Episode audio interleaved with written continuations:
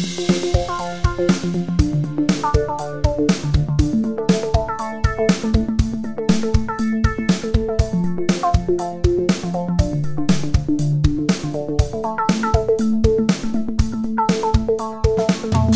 denn, zurück äh, zum Äußersten. Dahin schreiten wir. Wir, die beleuchteten Brüder, ich, Tim, du, Benny. Hallo, Benny, wie geht es dir? Wunderschönen guten Abend, Tim. Ich habe einen Hexenschuss.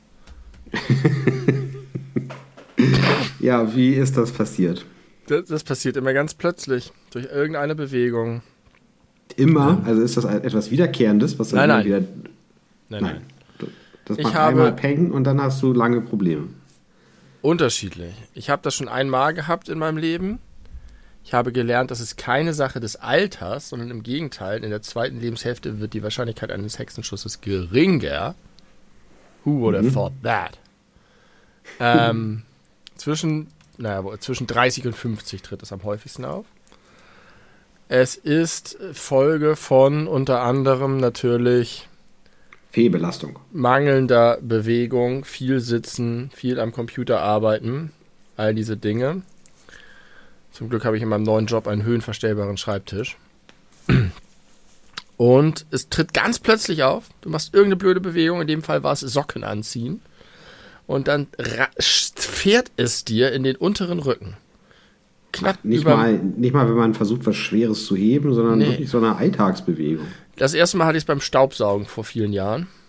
Mhm. Und es ist ein plötzlicher, wahnsinniger Schmerz, der dazu führt, dass du nur noch auf dem Boden dich aufhalten kannst und dich nicht mehr bewegen kannst.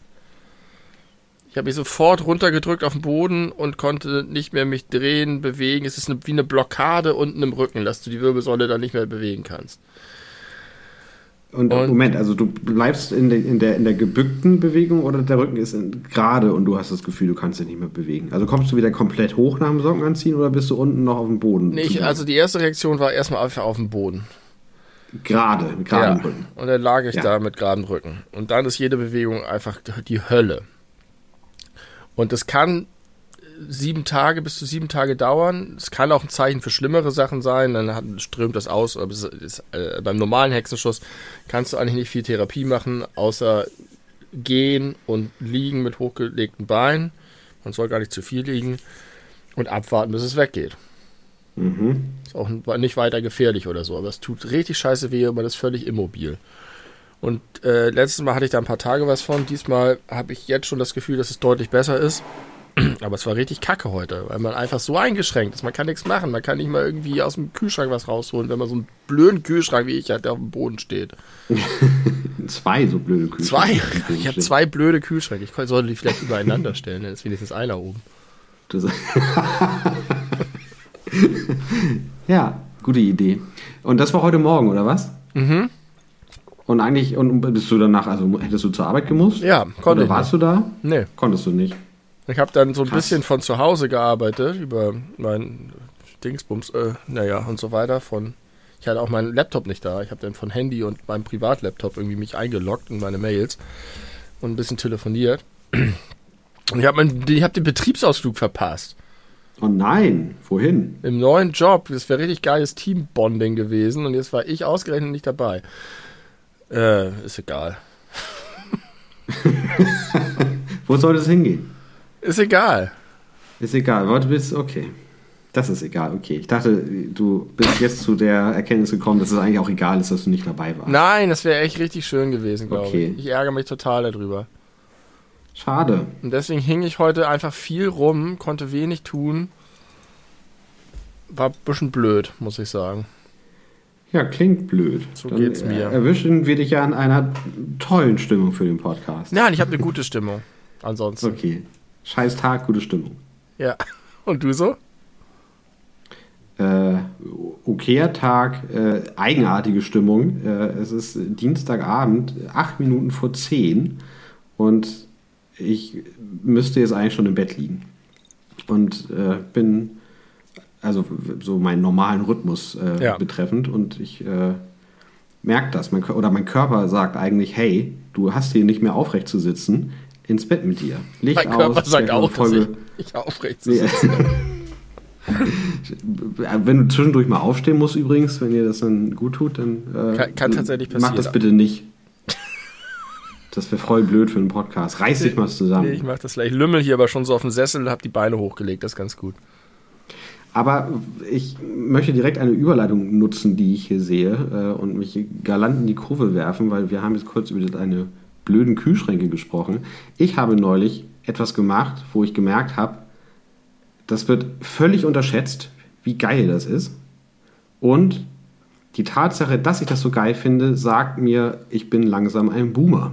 Ja. Und zwar habe ich nämlich äh, vor zwei Tagen das Gefrierfach abgetaut. Ja. Das ist ein geiler Ritt gewesen. Das, ich habe außerdem gelernt, dass eine No-Frost-Funktion im Tiefkühlfach äh, letztlich doch eine heftige Lüge ist. Darüber haben wir geredet.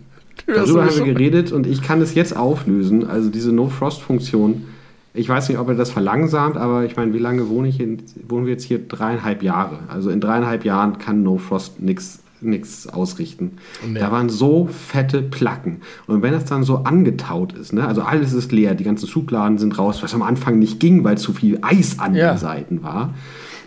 Und als die alle draußen waren, waren da einfach wie in der Antarktis, als würde man in so ein Iglo reingucken. Alles voll mit dicken Eisplacken. Und ja, wenn die, die haben so eine tolle Struktur, sind, ne? Die haben eine tolle Struktur, die sind super hart und scharfkantig auch, da muss man vorsichtig sein, zumindest wenn sie noch äh, sehr kalt sind. Und wenn sie dann aber schon so ein bisschen Wärme abbekommen haben, dann mit so einem Messer oder einem vergleichbaren Werkzeug so die Placken da runter zu, zu hobeln, herrlich. Aber warum hast du die runtergehobelt? Weil Außer, dass ich, es Spaß macht.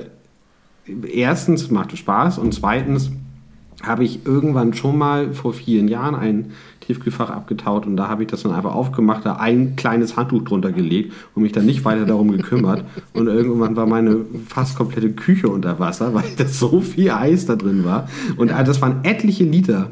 Da kann man also mal sehen, was passiert, wenn die Polkappen schmelzen und die, alles ins Meer rauscht. Ja. Das ist so eine Art Miniatur-Weltuntergang, wenn du da in deiner Küche aufbaust. ja, und darüber freue ich mich als Boomer, weil ich nur, nur, die, nur die schönen Seiten davon abbekomme.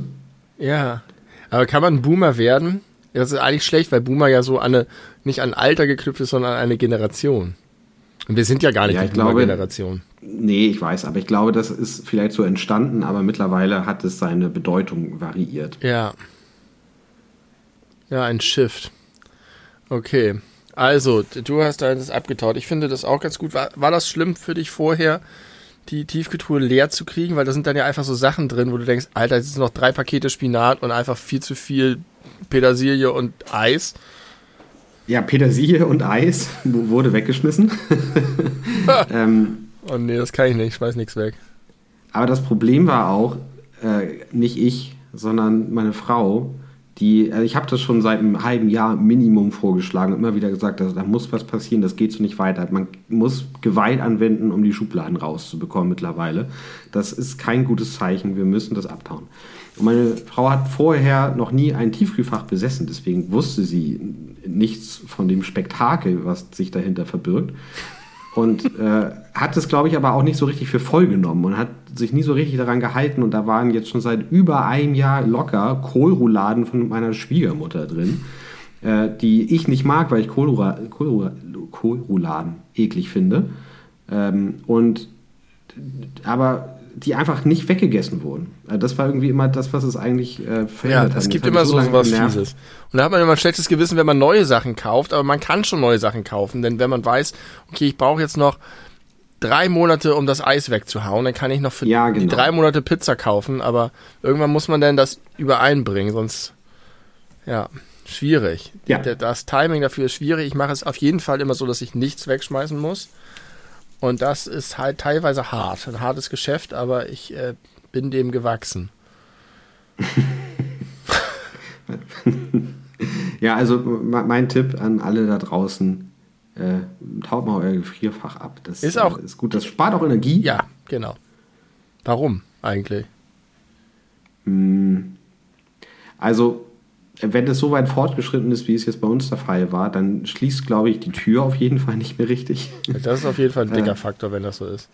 Aber ich glaube, es Ja. hat auch noch andere Gründe. Es ist ja eigentlich so, je voller ein Kühlschrank ist oder eine Gefrierfach, desto weniger Energie verbraucht er, glaube ich. Beim Kühlschrank auf jeden Fall. Das ist, weil die nicht so viel Luft gekühlt werden muss oder so, weil die Sachen die Kälte speichern oder keine Ahnung. Ja, exakt, weil die Sachen die Kälte speichern. Okay. Ja, verstehe. Und äh, ist das entstanden, weil deine Frau wieder so immer die Tür aufgelassen hat aus Versehen? Weil Nee, dadurch ja die- die, so viel Eis entsteht, weil das dann irgendwie Weil kondensiert. die und Luftfeuchtigkeit von draußen reingeht und dann, äh, also so erkläre ich mir das, aber ja, das würde ich sagen, ist, ist äh, plausibel. Äh, ich glaube, es liegt daran, äh, das ist mir auch währenddessen aufgefallen, wir haben einen irrsinnigen Eiswürfelverbrauch in diesem Haushalt. Das heißt, dass man halt auch sehr häufig Eiswürfel nachproduzieren muss. Und beim Eiswürfel nachproduzieren schwappert ja auch immer so Wasser äh, so über. Also man äh, Ja, ja, kann klar. ja nicht, ist ja wie bei Eierlauf, nur noch schwieriger. Eis, Eiswürfellauf. In Klammern und Eiswürfellauf oder Wasserlauf Wasserlauf. und vor allem, wenn man das dann so in die Schublade reintut, und dann ist es vielleicht auch nicht ganz gerade der Untergrund und dann schwappert das so überhaupt in eine Richtung äh, rüber, dass man es gar nicht mehr verhindern kann. Ja. Das sind Probleme. Das sind richtig große Probleme, die hat man als Kind nicht. Schwapper, schwapper, ja, das stimmt. Und. Nee, was soll ich noch sagen? Ach so, wenn du sagst gerade, die Luftfeuchtigkeit geht rein. Und normalerweise ist es ja so, wenn Luftfeuchtigkeit ähm, sich manifestiert, dingelig, dann ist es äh, Kondensat. Dann kondensiert der Dampf zu Wasser. Right? Oh, jetzt geht da schon wieder los. Ist das richtig? Ist es nicht auch irgendwie umgekehrt? Also Wasser verdampft zu Wasserdampf und wenn es dann Ja. hochsteigt, kühlt es wieder ab und kondensiert. Deswegen hat man dann Kondenswasser. Kondenswasser. So. Ja. Es gibt auch den Eff- Effekt, dass Wasser direkt vom, oder dass ein Feststoff, in dem Fall Eis, direkt zum Gas wird. Weil das Also so doll erhitzt wird. Du hast sozusagen einmal verdampfen, das ist Feststoff zu Flüssigstoff, und es gibt sublimieren, das Ja, ist, meine na ich. Feststoff zu Gas. Ja, Jetzt ist rückwärts Wasser, also Flüssigkeit zu Feststoff, Fest. Ist kondensieren. Nein, Entschuldigung, Gas zu, zu Flüssigkeit ist kondensieren. Was ist jetzt Gas zu Feststoff, also direkt zu Eis? Da müsste es noch den letzten fehlenden Begriff geben. ich bin mir sicher, dass es den gibt, dass wir ihn nur nicht kennen. Das Pendant zum, zum, zum Sublimieren. Das wüsste ich gerne. Das lässt sich bestimmt rausfinden. Dass irgendjemand da draußen weiß das. Ja, Bin mir sicher. da werde ich auf der nächsten Party mit groß rauskommen, nachdem ihr mir das verraten habt. Liebe ZuhörerInnen da draußen. Was ist das für eine Party, wo du mit dieser Geschichte oder dieser Information groß rauskommst? Eine zünftige. Was sind da sonst für Gäste? Was gibt's da zu essen? Auf jeden Fall nicht Markus Söder. Der passt da nicht rein von seinem Humorpotenzial, wie ich festgestellt habe in den letzten Wochen. Ähm, zu essen gibt es Ja. da Marshmallow mit Lachs gefüllt.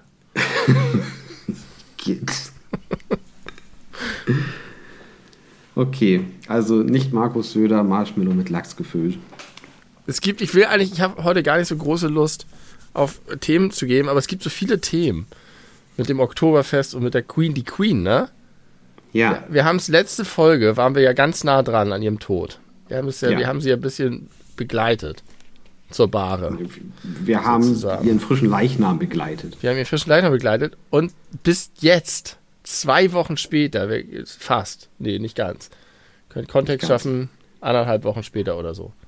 Ja, Also, ich will jetzt nicht mich einreihen in die ganzen Twitter-Leute, die sich darüber aufregen, dass das so viel Berichterstattung ist, auch in Deutschland und bla bla bla und schlimm und es gibt so viele andere Probleme und sogar in der Ukraine äh, wird, wird gefragt, wie man das mit der Queen findet. Aber es ist doch wirklich sehr doll. also ich finde das Ausmaß äh, bizarr. Äh, Ich bin Ja. wirklich völlig verständnislos dafür. Mir ist schon klar, dass das ein Ereignis ist und was das für eine Bedeutung, aber das geht zu weitem. okay, ich, soll ich aufhören? Soll ich es beenden? Bitte. Also da ist ja, wirklich okay. eine, eine, Grenze auch der, der Vernunft irgendwo weit überschritten. In allen Medien. Es ist, also, ja. und zwar in einer Detailgrad. Natürlich kann man da interessante Berichte drüber machen, über, über ihr Leben, über ihr Wirken, wie es weitergeht und das in Kontext äh, UK einordnen und Liz Trust und weiß ich nicht.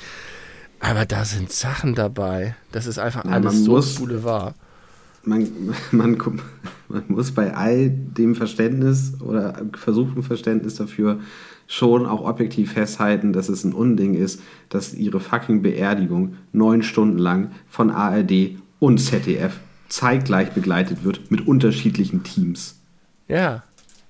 Also, was Aber es ist ja auch das? ein Ausdruck irgendwie einer Nachfrage und es gucken ja auch wirklich unfassbar viele Menschen habe ich gerade gehört, äh, man kann ja nie so genaue Zahlen, so weltweite Einschaltquoten von irgendwas, irgendwelchen Sportveranstaltungen und sowas, das sind ja immer nur Schätzungen, äh, aber den äh, Prognosen nach zu urteilen und Schätzungen, äh, ist das das meistgeguckte TV-Ereignis aller Zeiten gewesen mit irgendwie über drei Milliarden Fernseher, ja. Fernsehgeräten. Guck mal, dann haben doch ARD und ZDF alles richtig gemacht. Ja, aber es hätte doch gereicht, wenn es nur auf ZDF gelaufen wäre. Nee, was denn mit den Leuten, die, aus, die auf ihrer Fernbedienung den Knopf nicht finden oder so und einfach auf ZDF hängen bleiben und nicht zur ARD umschalten können? Es ist wahnsinnig merkwürdig. Und alle, denn machen sich so Leute in Deutschland manchmal darüber lustig, über die, die Briten, die sich ihre teure Monarchie und sowas leisten. Aber wir sind, also das ist einfach, das ist nicht nur die Königin von Großbritannien, das ist offensichtlich auch die Königin von Deutschland gewesen. Ich glaube von der ganzen Welt. Von der also, ganzen Welt. Sie war einfach die, die mächtigste Person auf der Erde. Hätte sie mal was Sinnvolles mit ihrer Macht angestellt. Ja, hat sie ein paar Bäume gepflanzt. Hätte sie auch so machen können, dafür braucht sie die Macht, ne? Ich bin mir sicher, sie hat in ihren 96 Jahren irgendwann mal einen Baum gepflanzt. Ja. Ja, ich weiß nicht. Ich, hab, ich hätte damit nicht gerechnet, dass das solche Ausmaße annimmt. Ja, ich, ich stehe auch ein bisschen fassungslos davor. Mir gelingt es ganz gut, das auszublenden. Also nicht, also ich kriege das natürlich mit, es geht ja gar nicht anders, aber mich damit irgendwie so wenig zu beschäftigen, dass das immer so an mir vorbeirauscht. Also dass ich nur registriere, das passiert gerade und immer noch und seit Ewigkeiten alle haben sich geäußert aber ich lasse es nicht an mich ran. Deswegen äh, ja. kann ich mich da gar nicht so in Rage reden, weil mir das wirklich ganz gut gelingt, das äh, wegzuignorieren. Ich lese es auch nicht. Die Schlagzeilen, da sind wieder 100 Leute umgekippt, als sie 24 Stunden gewartet haben, um drei Minuten die Tote zu sehen. Dann wieder total versöhnliche oder liebevolle Beschreibung auch. Aber ich, mich hat einfach, mich interessiert es inhaltlich auch nicht so sehr, mich hat einfach die Masse erschlagen. Und ich habe da, also normalerweise kann ich diese Sachen einordnen und auch sagen, wir leben gerade in einer Zeit das und das vielleicht kann man das so als, ja, mit Corona und Krieg und so und die Leute wollten halt mal was aus der alten Welt und das war mal was aus der ganz alten Welt. I don't know. Ja. Nee, ich, ich kann es auch überhaupt nicht nachvollziehen. Und man sagt ja immer, man kann sich nicht reinversetzen, irgendwie wie es ist, irgendwie in so ein britisches Leben, wo diese Frau offensichtlich eine wichtige Rolle gespielt haben soll, warum auch immer. Geschenkt, aber ja, du hast vollkommen recht, dass es vor allem international weiterhin die Welt in Atem hält, obwohl es ja nun wirklich so viel Wichtigeres zu besprechen gäbe. Und wenn jetzt irgendjemand zu dir kommt, so ein Arbeitskollege oder so, und die erzählt irgendwie, ja, ähm, ja, letztes Wochenende ist meine Oma gestorben und so. Dann ist auch immer so, oh ja, tut mir leid. Und dann ist aber immer so schnell dieses, ja, aber war das dann irgendwie überraschend? Ja, nee, die war schon 92 und so, ist alles okay. das ist zwei Wochen später auf jeden Fall kein Thema mehr. Ich fände es okay, wenn das auch so ein bisschen in der Presse so gewesen wäre. Ja, die war alt, ist okay. Kleiner Nachruf. Ja, ja. aber das ist, jetzt reden wir schon wieder so lange über, über Monarchien, aber ich, ich habe noch nie verstanden, warum irgendwelche Königshäuser irgendwo auf der Welt von Interesse sind. Äh, als ich äh, werde es nie vergessen, am 31. August 1997 starb Lady Diana. Warum weiß ich ja. das so genau? Weiß ich nicht, habe ich mir gemerkt. Ich, weil das irgendwie sehr eindringlich war. Es war ein Samstag oder Sonntag. Auf jeden Fall Wochenende. Es liefen Cartoons. Ich bin als äh, damals Elfjähriger äh, bin ich dann äh, früh wach gewesen, habe Cartoons geguckt und war danach verabredet mit Matthias Hoffmann zum Basketballspielen. Da ist er wieder. Da Zu ist er wieder. in unserem Podcast. und als ich nach Hause kam, war meine Mutter mittlerweile wach. Die kam vorher aus dem Nachtdienst, deswegen äh, hatte sie noch geschlafen, als sie das Haus verlief. Die hat fast geweint. Die war richtig angefasst davon und hat auch sich die ebenfalls stundendauernde Trauerzeremonie angeguckt, als die auch zwei Wochen richtig. später live ge äh, Die Hochzeit wurde ja damals auch so krass übertragen. Hat sie sich auch alles angeguckt. Und es ist, ich verstehe das nicht. Also warum? Also das ist ja, ich meine, Starkult, das ist ja, das ist ja ein bisschen wie Starkult. Und bei, bei Starkult kann ich es noch ein bisschen mehr nachvollziehen, weil da irgendjemand ist, der, der was kann oder die was kann, wo man einfach äh, staunend davor steht oder dadurch ganz tolle Erinnerungen hat, eine tolle Zeit hat, gute Musik, gute Filme, gute Serien, was weiß ich.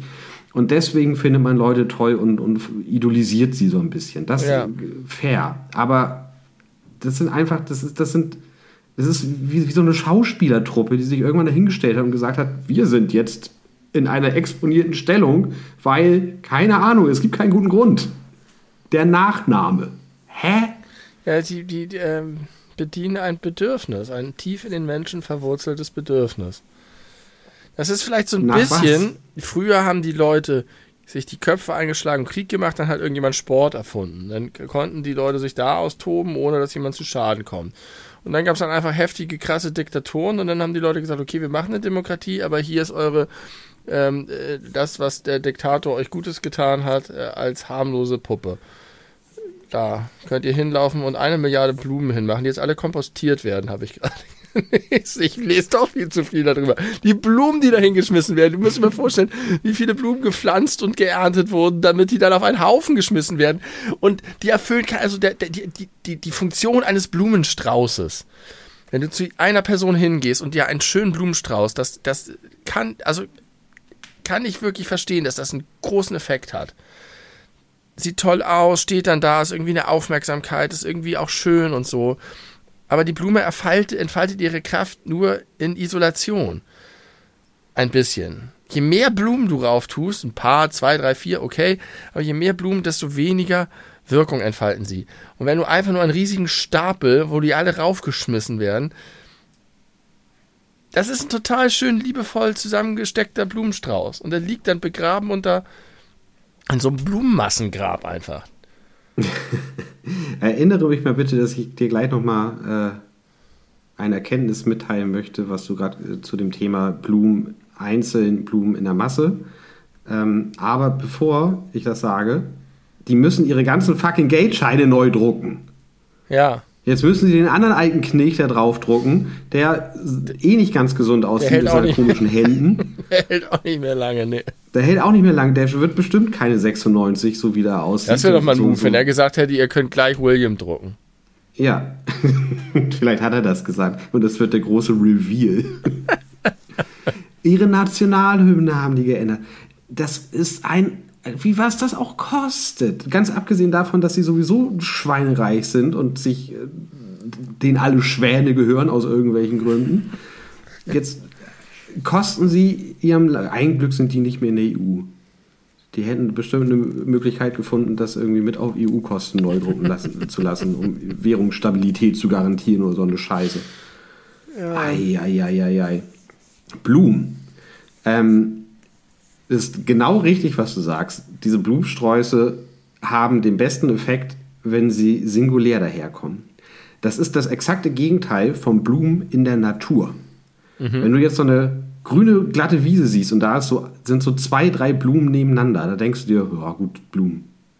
Ist jetzt irgendwie nichts Besonderes. Wenn du aber vor einer Wiese stehst, komplett voll mit Blumen, staunst du dir die Ohren kaputt. Ja komische Redewendung, aber du, ja. you get the point. Interessante Beobachtung, stimmt. Also natürlich kann auch eine einzelne wunderschöne Blume, die irgendwo am Waldrand steht, sehr viel Aufmerksamkeit auf sich ziehen. Mehr noch, als wenn da ganz viele sind. Aber trotzdem ist diese Wucht von einer riesengroßen, bunten, wild durchmischten Blumenwiese natürlich sehr, sehr besonders. Die stark, ja. Mehr als so ein, so ein Blumenmassengrab. Aber ich kann mir auch vorstellen, dass wenn du ein Haus hast und du kommst da rein und da sind überall bunte Töpfe und überall ganz viele verschiedene Blumen, dass das auch einen heftigen Effekt hat. Aber hier geht es ja um dieses, ich kaufe etwas für jemand anderen. Und ja. Da geht doch die einzelnen, und gerade weil das von so vielen verschiedenen sind, wenn jetzt einer so ein Blumenmassengrab gekauft hätte und gesagt hätte, ich hau einfach, das wäre natürlich schon wieder irgendwie eine krasse Aktion gewesen. Das wäre so eine Kunstinstallation gewesen. Apropos Kunstinstallation. Bist du vertraut ein bisschen mit Banksy? Ich habe den Flyer nicht mitgenommen. Scheiße. Ja, vertraut. Weiß ich jetzt nicht, was, wie, wie weit das äh, gehen muss, um das mit Ja beantworten zu können, aber ich weiß, wer das ist. Ich weiß, wie seine Kunst so funktioniert, wie die so aussieht. Banksy ist ein Street Art Künstler, der ja. ausschließlich Kunstwerke in der Öffentlichkeit präsentiert, der unbekannt ist, also die Identität ist unbekannt und der immer wieder irgendwelche krassen Aktionen macht.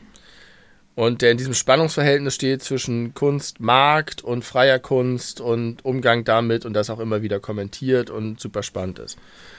Äh, ich kann sehr ein, empfehlen. Ein bisschen Film. so ein Metakünstler. Ja.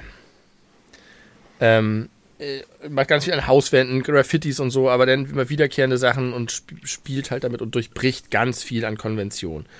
Und ähm, es gibt einen wunderbaren Film, der heißt Exit Through the Gift Shop. Ja. Kennst du den? Nee, also ich, hab, ich weiß, dass es den gibt. Äh, ich glaube, du hast mir sogar davon erzählt. Der beschäftigt sich mit dem Künstler Banksy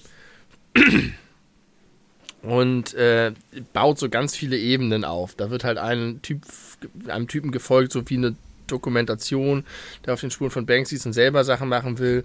Und dann ist er aber auch gar nicht echt und das hat alles tausend Ebenen und ist mega clever gemacht und ein richtig geiler Film über Street Art allgemein, aber auch noch ein Kunstwerk in sich.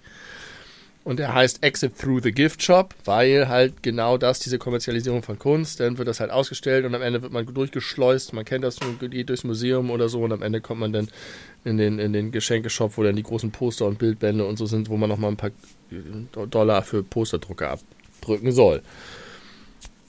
Und jetzt gibt es in Hamburg eine Ausstellung, läuft noch bis zum 6. Oktober. Nee, haben sie verlängert, habe ich vorhin gesehen. Und verlängert, wegen des großen Erfolgs. Na, vielen Dank auch.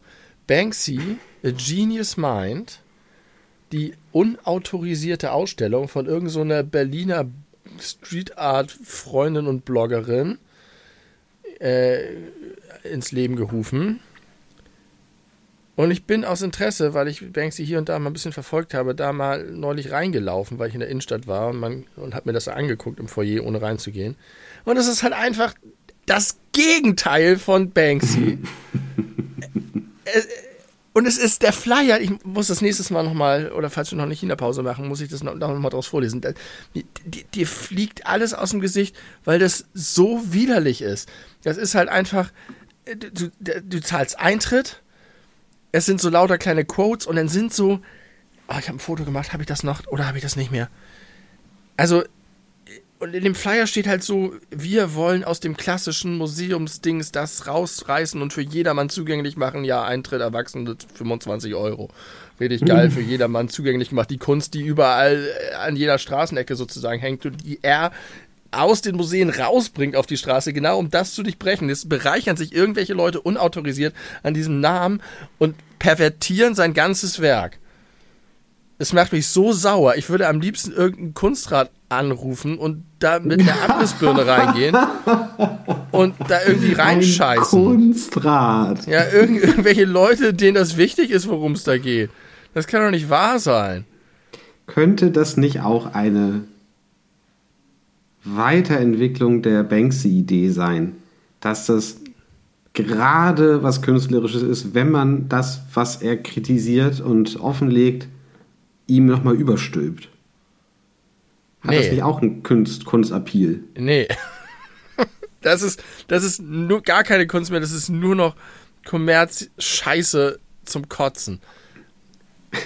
Das ist wirklich unfassbar. Und dann gehst du da rein und dann sind da so, so wie in der normalen Kunstausstellung, sind da halt irgendwelche Werke von ihm. Und dann ist da so eine Plakette dran, die das beschreibt in so einer Sprache. Ich habe das hier irgendwo, warte. Hier. Graffiti is a crime. 2013. So eine schöne Plakette. Graffiti is a Crime zeigt zwei spitzbübische Kinder, die nach der Sprühdose im gleichnamigen Verbotsschild greifen. Man könnte annehmen, dass das Bild auf die Tatsache anspielt, dass der Straß, der Straßenkunst von Jugend und Rebellion angetrieben wird, aber hier lässt der Künstler bewusst Raum für Interpretation. Das ist so ein Text, den hat irgendein Erstsemester Kunststudent, Praktikanten, Beihilfe, Arsch geschrieben, voller Plattitüden, voll vorbei an dem Werk mit so spitzbübisch. Jemand wie Banksy würde niemals das Wort spitzbübisch auch noch mit der Kneifzange anfassen. Oh, habe ich mich aufgeregt. Ja. Du tust es offensichtlich gegenwärtig noch immer. Es ist ja. sehr schön. Äh, du hast ja, als du gerade Banksy vorgestellt hast, natürlich äh, vergessen, die größte Geschichte von ihm zu erzählen, ich glaube aus dem letzten Jahr, wo er doch ein äh, Bild ver versteigern ließ. Ja. Im, in einem Museum äh, war das ausgehängt, glaube ich, oder irgendwo im Auktionshaus wahrscheinlich auch. Und dann haben da Leute, glaube ich, bis in die, ich glaube, vier Millionen oder sonst irgendwie eine extrem absurd hohe Summe für dieses eine Bild von Banksy bezahlt. Und in dem Moment, wo die Auktion abgelaufen war, hat sich das Bild selbst geschreddert. Und es blieb nur der Rahmen übrig. Ja. Und das, was, ist das in dieser, ist geil. was ist in dieser Ausstellung? Ist ein, ein, eine Nachbildung von dem Bild und daneben, wo es gerade geschreddert wird. Kann man sich dann angucken. Und das ist halt so ja. für Omas, die, die Banksy erklärt bekommen wollen. Aber Banksy soll man nicht Omas erklären. Banksy darf man nicht Leuten erklären, die das nicht verstehen. Das ist, also, das geht gegen den Geist. Was ist denn das für eine elitäre Kunsthaltung, mein Freund, dass es Leute gibt, die davon ausgeschlossen sein müssen? Die müssen nicht ausgeschlossen sein, aber du kannst es nicht auf eine Art und Weise darbieten, die der Sache, die selbst die Substanz entzieht, die sie ist. Das, das geht nicht mit, also das funktioniert einfach nicht. Du machst es kaputt. Die Omas können nach Bristol gehen und an der Straßenecke sich das angucken, sich in Teil denken. Wenn sie das wollen.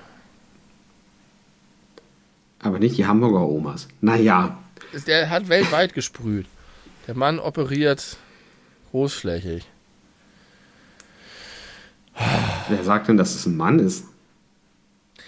Richtig, gute Frage. Aber ich gehe da deswegen davon aus, aber kann natürlich auch eine Irreführung sein, weil in dem Film er auch auftritt als Schattenfigur mit verstellter Stimme aber auch das muss nicht echt sein. Man, es wird auch in dem Film nicht klar, ob er oder sie das tatsächlich ist. Spannend. Sehr spannend. Ich habe vor langer Zeit einen süddeutschen Artikel gelesen über einen äh, Anschlag, in Anführungszeichen, oder vielleicht auch nicht, in einem Museum irgendwo, keine Ahnung, in den Niederlanden, glaube ich, äh, wo ein sehr wertvolles, altes Meisterwerk hing von irgendeinem niederländischen äh, Maler, den ich natürlich nicht kenne. Und da hat dann eine Frau, die selber Künstlerin ist, das überklebt teilweise und selber Sachen dazu gemalt und hat das irgendwie filmen lassen und hat da das damit gerechtfertigt, dass sie aus der alten Kunst neue Kunst erschafft. Dann noch gepaart mit der Videokunst, äh, die das äh, die Entstehung der neuen Kunst zu filmen und das dann wiederum auch als Kunst zu verkaufen. Ja. Was sagst du dazu? Kann man das machen? Pauschal kann man das nie sagen. Es kommt immer auf den Kontext an. Auf die Absicht, die dahinter steckt und ob da eine, eine originelle Idee dahinter ist und ich finde, das kann man immer nur am Beispiel tatsächlich dann, wenn man den Kontext ein bisschen kennt, beschreiben und indem du es dir einfach anguckst und sagst, passiert da was mit mir? Ja oder nein? Gibt es da irgendwie eine Möglichkeit zum Diskurs oder. Oh, Entschuldigung, ich habe es ein bisschen falsch erzählt. Ich habe gerade tatsächlich in den Artikel, ähm, sie hat es nicht irgendwie äh, bemalt, sondern sie hat es nur nochmal selber unterschrieben. Ah ja. Ja. Also ist keine Ahnung, irgendwann hat auch jemand die Idee gehabt, einfach ein Klo auszustellen, ohne alles. Einfach in ein Museum ja. gegangen, hat ein Klo, wie es ist, hingestellt. Und das war ein Kunstwerk und das ist bis heute ein wichtiges Kunstwerk. Und in dem Kontext hat das total Sinn gemacht, aber es kann jetzt nicht jeder kommen und irgendeinen Haushaltsgegenstand in ein Museum stellen. Das funktioniert halt nicht. nicht. Du kannst es nicht kopieren. Du musst irgendeine Idee haben. Guck mal, ein kleiner Absatz aus diesem kurzen Artikel. Einer der wenigen, die und jetzt kommt der Name der äh, Person, die das gemacht hat, Ibi Pipi Orup Hedegaard, verteidigen, ist Jens Harning, jener Künstler, der im, März, im Herbst 2021 bekannt wurde durch sein Werk Take the Money and Run. Harning hatte damals von einem Museum in Aalborg 70.000 Euro kassiert und leere Bilderrahmen abgeliefert. In einer Talkshow des dänischen Rundfunks urteilte er, die Beschmierung des Endlines, das ist dieses Bild, was sie indigniert hat, sei ein sehr kompetentes Kunstwerk. da findet sich eine Bubble von Gleichgesinnten. ja, wirklich. Ein sehr kompetentes Kunstwerk, finde ich, ist aber auch eine sehr schöne Wendung. Ähm, ja. Es gibt, wer, wie heißt denn die Künstlerin noch? Es gibt diese Künstlerin, die hat den, die Ausstellung gemacht, The Artist is Present, glaube ich, wo sie einfach mhm. sich hingesetzt hat. Und dann haben die Leute Schlange gestanden und konnten sich ihr gegenübersetzen. Und das wurde gefilmt. Und da sind richtig krasse Sachen passiert dabei zwischen den, den Leuten. Und das ist, das ist in dem Kontext, in dem es dann wieder aufbereitet wurde, mega interessant aus künstlerischer Sicht. Aber ich kann wirklich allen, die sich so ein bisschen interessieren für dieses Verhältnis zwischen was ist Kunst, was ist nicht Kunst, wann wird etwas zu Kunst, was passiert noch auf dem Kunstmarkt. Diesen Banksy-Film Exit Through the Gift Shop sehr empfehlen. Der ist richtig, richtig geil und hat mich schwer geprägt und beeindruckt. Außer wenn ihr eine Oma seid, dann guckt es bitte nicht, denn Doch, ihr sollt es nicht auch. verstehen. Ja, tut mir leid für den Kommentar, aber du weißt ja, was ich meine. Ich weiß, was du meinst. Es ist einfach eine äh, Aufbereitung von Schwachmaten für Schwachmaten, diese Hamburger Ausstellung. Ich sehe dich gern in Rage. Tja. Aber ja, offenbar, great success. Äh, vorhin gerade auf dem Plakat gelesen, dass es verlängert wurde. Ich glaube bis Dezember oder so. Geht da nicht rein. Wenn ihr in Hamburg seid, geht nicht in diese Ausstellung. Schmeißt Farbbeutel rein. Das wertet sie wahrscheinlich noch auf. Unterschreibt die äh, Kunstwerke, die ihr vorfindet. Ja. Und dann brüsten die sich noch auf dem Flyer irgendwie so damit. Im, Im Geiste des Künstlers ist diese Ausstellung natürlich nicht autorisiert. Klammern, weil er so ein geiler Rebell ist, sind wir auch Rebellen, indem wir uns bereichern an seinen Werken. Ja, das finde ich aber wiederum ein ballsy Move. Das finde ich, find ich ganz gut, ehrlich gesagt. Aber damit stellen sie sich sozusagen selber mit ihm auf eine Stufe. Ich finde das ganz schön schlimm. Es gibt ja, 20, ja, ballsy. Tim, es gibt 20 Milliarden Ameisen auf der Welt. Woher weiß man das? Geschätzt schon wieder. Ne? Geschätzt. Ne? Es gibt doch immer diese Frage, wie viele Ameisenschätze gibt es auf der Welt? Und jetzt gab es tatsächlich ja. eine Studie, die versucht hat, sich dem anzunähern. Achso, diese Frage kenne ich nicht. Von wer stellt die? Ach, das ist irgendwie immer so ein Ding, dass äh, die Frage nach den Ameisen ist, weiß ich nicht, begleitet mich schon mein Leben lang. Das ist irgendwie so ein. okay. Ich das ist so ähnlich wie, was würdest du machen, wenn du jetzt eine Million Mark hättest?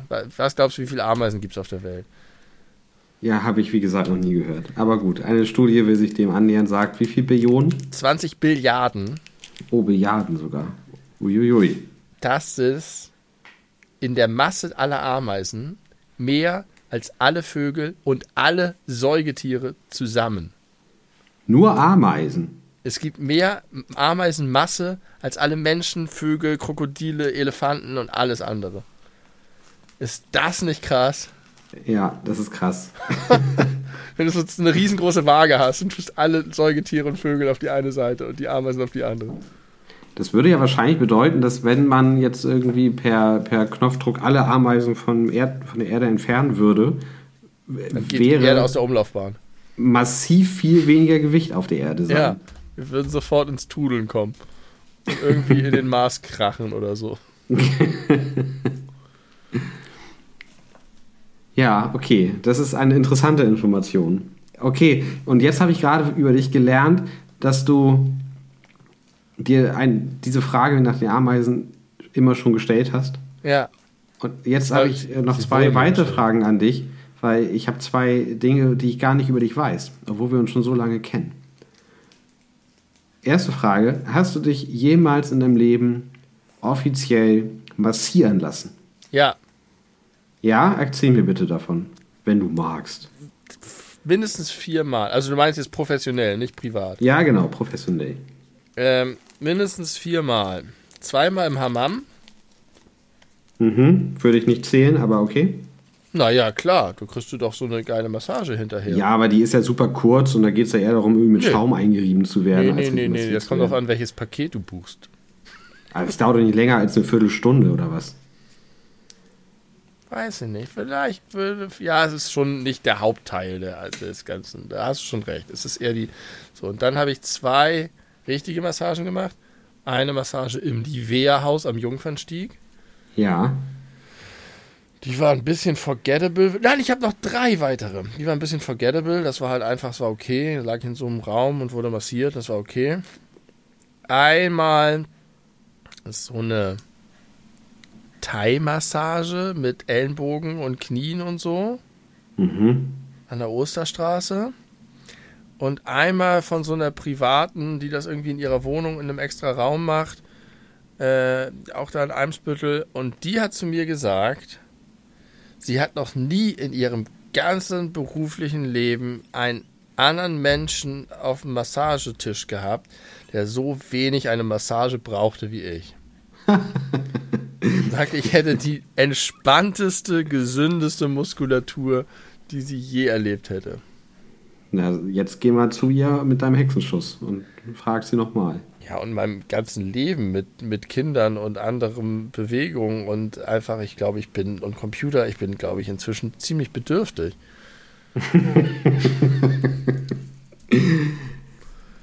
also.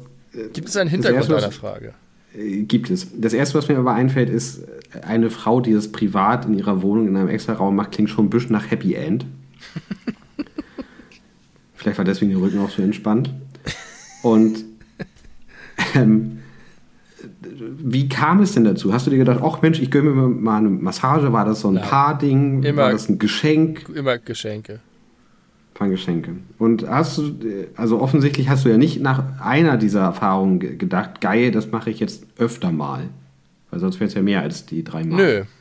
Das war immer ganz gut und ganz schön, aber nie so, dass ich gedacht hätte, dafür würde ich selber Geld ausgeben. Mhm. Weil okay. das ist so, weiß ich nicht. Dafür ist es dann irgendwie doch nicht geil genug, finde ich. Schon gut. Aber. Hintergrund der Frage ist, dass ich äh, neulich in einer Runde war, wo Leute sich über ja, professionelle Massagen unterhalten haben und ich äh, ein großes Hallo verursacht habe, als ich sagte, dass ich mich noch nie habe professionell massieren lassen. Äh, zweimal auch Hammam tatsächlich, aber wie gesagt, da war das eher so eine Kür am Ende äh, einer, also von einer anderen oder so, so ein Nebenbeiprodukt vielleicht eher einer anderen Behandlung und irgendwie auch so massenabfertigungsmäßig. Äh, also da wurde man ganz schön, wird man ja ganz schön so hin und her gewirbelt, gerade wenn das mit dieser mit dieser Seifen-Schaumgeschichte ist, dass man da, da, wird man auch wirklich literally auf diesem, also wird man ja hin und her geschoben. Ja. Also ganz, ganz verrückt. Das hat ein bisschen Spaß gemacht, aber der, Muskelknieteil war jetzt nicht so, dass ich dachte, ja, das war richtig gut, jetzt fühle ich mich wie ein neuer Mensch. Und es wurde mir gar nicht richtig geglaubt, dass ich mich noch nie haben massieren lassen. Im Sinne von, das ist aber so toll und das muss man unbedingt mal machen. Und vor allem die Thai-Massagen, das sind die allerbesten. Die tun zwar richtig weh, aber danach fühlst du dich wie neu geboren. Ja, ja. Ich weiß nicht, also ja, mag sein, aber ich glaube, das ist auch immer ein bisschen übertrieben, weil das ist halt so ein Ding und das macht man und dann sagt man hinterher solche Dinge. Ich, also klar, dabei kann man sich toll entspannen. Mit dem einen Ding da beim Nivea-Haus war auch ganz viel mit am Kopf so und wenn das lange dauert und das ist, oh, kann sich darauf, kann sich, was? Schrecklich. Schrecklich. Am Kopf ist schrecklich. Wenn du dich halt darauf einlassen kannst und die Atmosphäre dir gefällt und du da irgendwie zur Ruhe kommst und du tatsächlich mal super gestresst bist und eine Zeit lang alles vergessen kannst und das geschehen lassen kannst, ohne dass du irgendwie denkst, oh, oh, oh, was macht die da jetzt oder der jetzt und uh, dann kann das, glaube ich, schon sehr entspannt sein. Ich habe halt selten den Bedarf dafür. Ja, und ich finde, das ist ein bisschen übertrieben, wenn man sagt, dass du da gerade, das war, war finde ich, sehr, sehr typisch, was du da zitiert hast. Und ich habe auch das Gefühl, dass Menschen beim Thema Massagen so ähnlich sind wie manche Menschen beim Thema scharfes Essen so Leute, die das richtig gerne mögen und, und äh, oft tun, die essen die schärfsten Sachen und merken, ja, ist, ist ein bisschen pikant äh, aber für mich gar kein Problem. Und beim Massieren genauso. Ja, das muss also, wenn der Mensch nicht richtig zupacken kann, dann können die das ja. gleich lassen. Ich lass, will mich ja nicht zum Streicheln da hinlegen, eine halbe ja, Stunde. Richtig. Aber das ist wie totaler Blödsinn wie bei all diesen Sachen, weil das so, weil die das denn so verallgemeinern. Also ich glaube, ich nehme das ab, dass es bei Schärfe ist es ja auch so, das kannst du trainieren und dann kannst du es irgendwie besser aushalten und mehr Geschmackssachen feststellen, wobei das bei Schärfe natürlich auch ein bisschen Quatsch ist, weil das ja einfach ein Schmerz ist und nicht Richtig. irgendwie Training des, des Gaumens. Ähm, aber bei der Massage ist es doch auch so, wenn die das, äh, äh, wenn die das so empfinden und die das gerne mögen, die Leute mögen auch unterschiedlich gerne doll angefasst werden. Manche Menschen brauchen Ja. Druck und mögen gerne einen festen Händedruck, fest umarmt werden, möchten das richtig spüren. Andere Leute sind da super sensibel und haben eine ganz andere Körperwahrnehmung. Und wenn da irgend so einer daher palavert und sagt, nee, die Massage muss so sein und wenn die das nicht machen, die ist richtig schlecht und dann gebe ich denen auf Yelp eine schlechte Bewertung. Das ist ja Quatsch. Also bestimmt gibt es auch gute Massagestudios und schlechte Massagestudios und Leute, die sich mehr auf die Kundinnen einlassen können als andere. Aber ich habe nicht das Gefühl, dass es ein Must-Do für alle Menschen ist und dass es völlig crazy ist, dass du das noch nie gemacht hast und kein großes Interesse hast. Dankeschön. Ist, äh, ich glaube, ich bin auch einfach nicht der Typ dafür. Ich war früher mal bei einer Friseurin, die hat äh, auch immer die, die, den Kopf massiert beim, beim Haarewaschen. Habe ich einfach irgendwann mich getraut und gesagt, bitte nicht. Bitte einfach das- waschen und schneiden. Ja, finde ich gut, dass du das gemacht hast. Das ist tatsächlich mein Highlight beim Friseur. Ja, das finden auch die allermeisten Leute gut, aber ich, ich kann mich da nicht fallen lassen. Ich bin da super angespannt bei und äh, kann das nicht genießen. Deswegen finde ich das unangenehm. Ich habe mich auch nie gern von irgendwie äh, Partnerin massieren lassen. Aha. Ja, interessant. Ja, also habe ich, hab ich bisher noch nicht den, den Kink für entwickelt. Vielleicht kommt das ja noch, wenn ich ein richtiger Boomer bin. Okay, das war die erste Frage. Die zweite Frage. Ähm, hast du jemals in deinem Leben ein Parfum besessen? Nein. Noch nie, noch nie irgendwie, auch nicht irgendwie als Heranwachsender, als, als in der Adoleszenz befindlicher, unsicherer, stinkender, pubertierender? Nein. Habe ich mir fast gedacht, aber ich wusste es nicht genau. Passt zu mir, ne? Äh, Passt total zu dir. Aber ich glaube, das ist auch etwas, wo viele Leute sagen, wenn sie dich vielleicht nicht so gut kennen wie ich. So, was? Wie kann man denn noch nie ein Parfum besessen haben? Verstehe ich. meisten Verstehe finden das es wahrscheinlich schon seltsam, nicht mal jetzt eins gegenwärtig zu haben. Ich verstehe das Konzept hinter Parfum auch nicht so ganz. Ich finde das schon bei Deo ein bisschen merkwürdig. Also, dass man nicht Aber, aber unangenehm du nach hast schon mal Schweiß. Deo besessen, oder? Ja, ich habe schon Deo besessen. Dass man nicht unangenehm nach Schweiß riechen möchte, kann ich mitgehen. Dass man aber anders riechen möchte, als man riecht, finde ich sonderbar. Mm. Aber das würde ja eigentlich zu Deo auch so gehören, also dieses Argument. Ja, ich mag auch lieber eher neutral riechende Deos. Aber kennst du das nicht? Ich bin jetzt auch nicht der, der, der größte Parfum-Freund. Ähm, ich finde zum Beispiel Douglas Lehen fürchterlich. Ich Oh kann ja, mich da drin nicht lange aufhalten. einem Das den ist Atem. Wie ein Vortor zur Hölle, Ja. zur Dufthölle. Ähm, Oh Gott, wie die Aber- dann das riecht.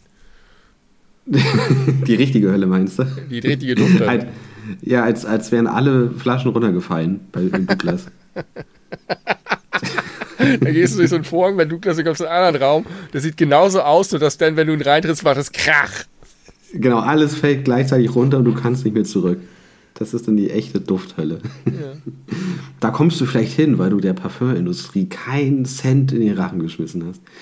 Ähm, aber kennst du das nicht, dass man ja manchmal so an, an fremden Menschen vorbeigeht, Ja.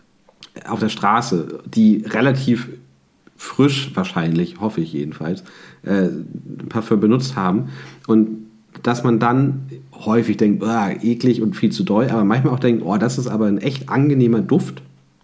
Also wenn überhaupt, würde ich sagen, wenn dann nur bei Männern, interessanterweise. Ja, ja, Äh, und da würde ich das eher verbinden mit, was ich in meinem Kopf Rasierwasser nenne.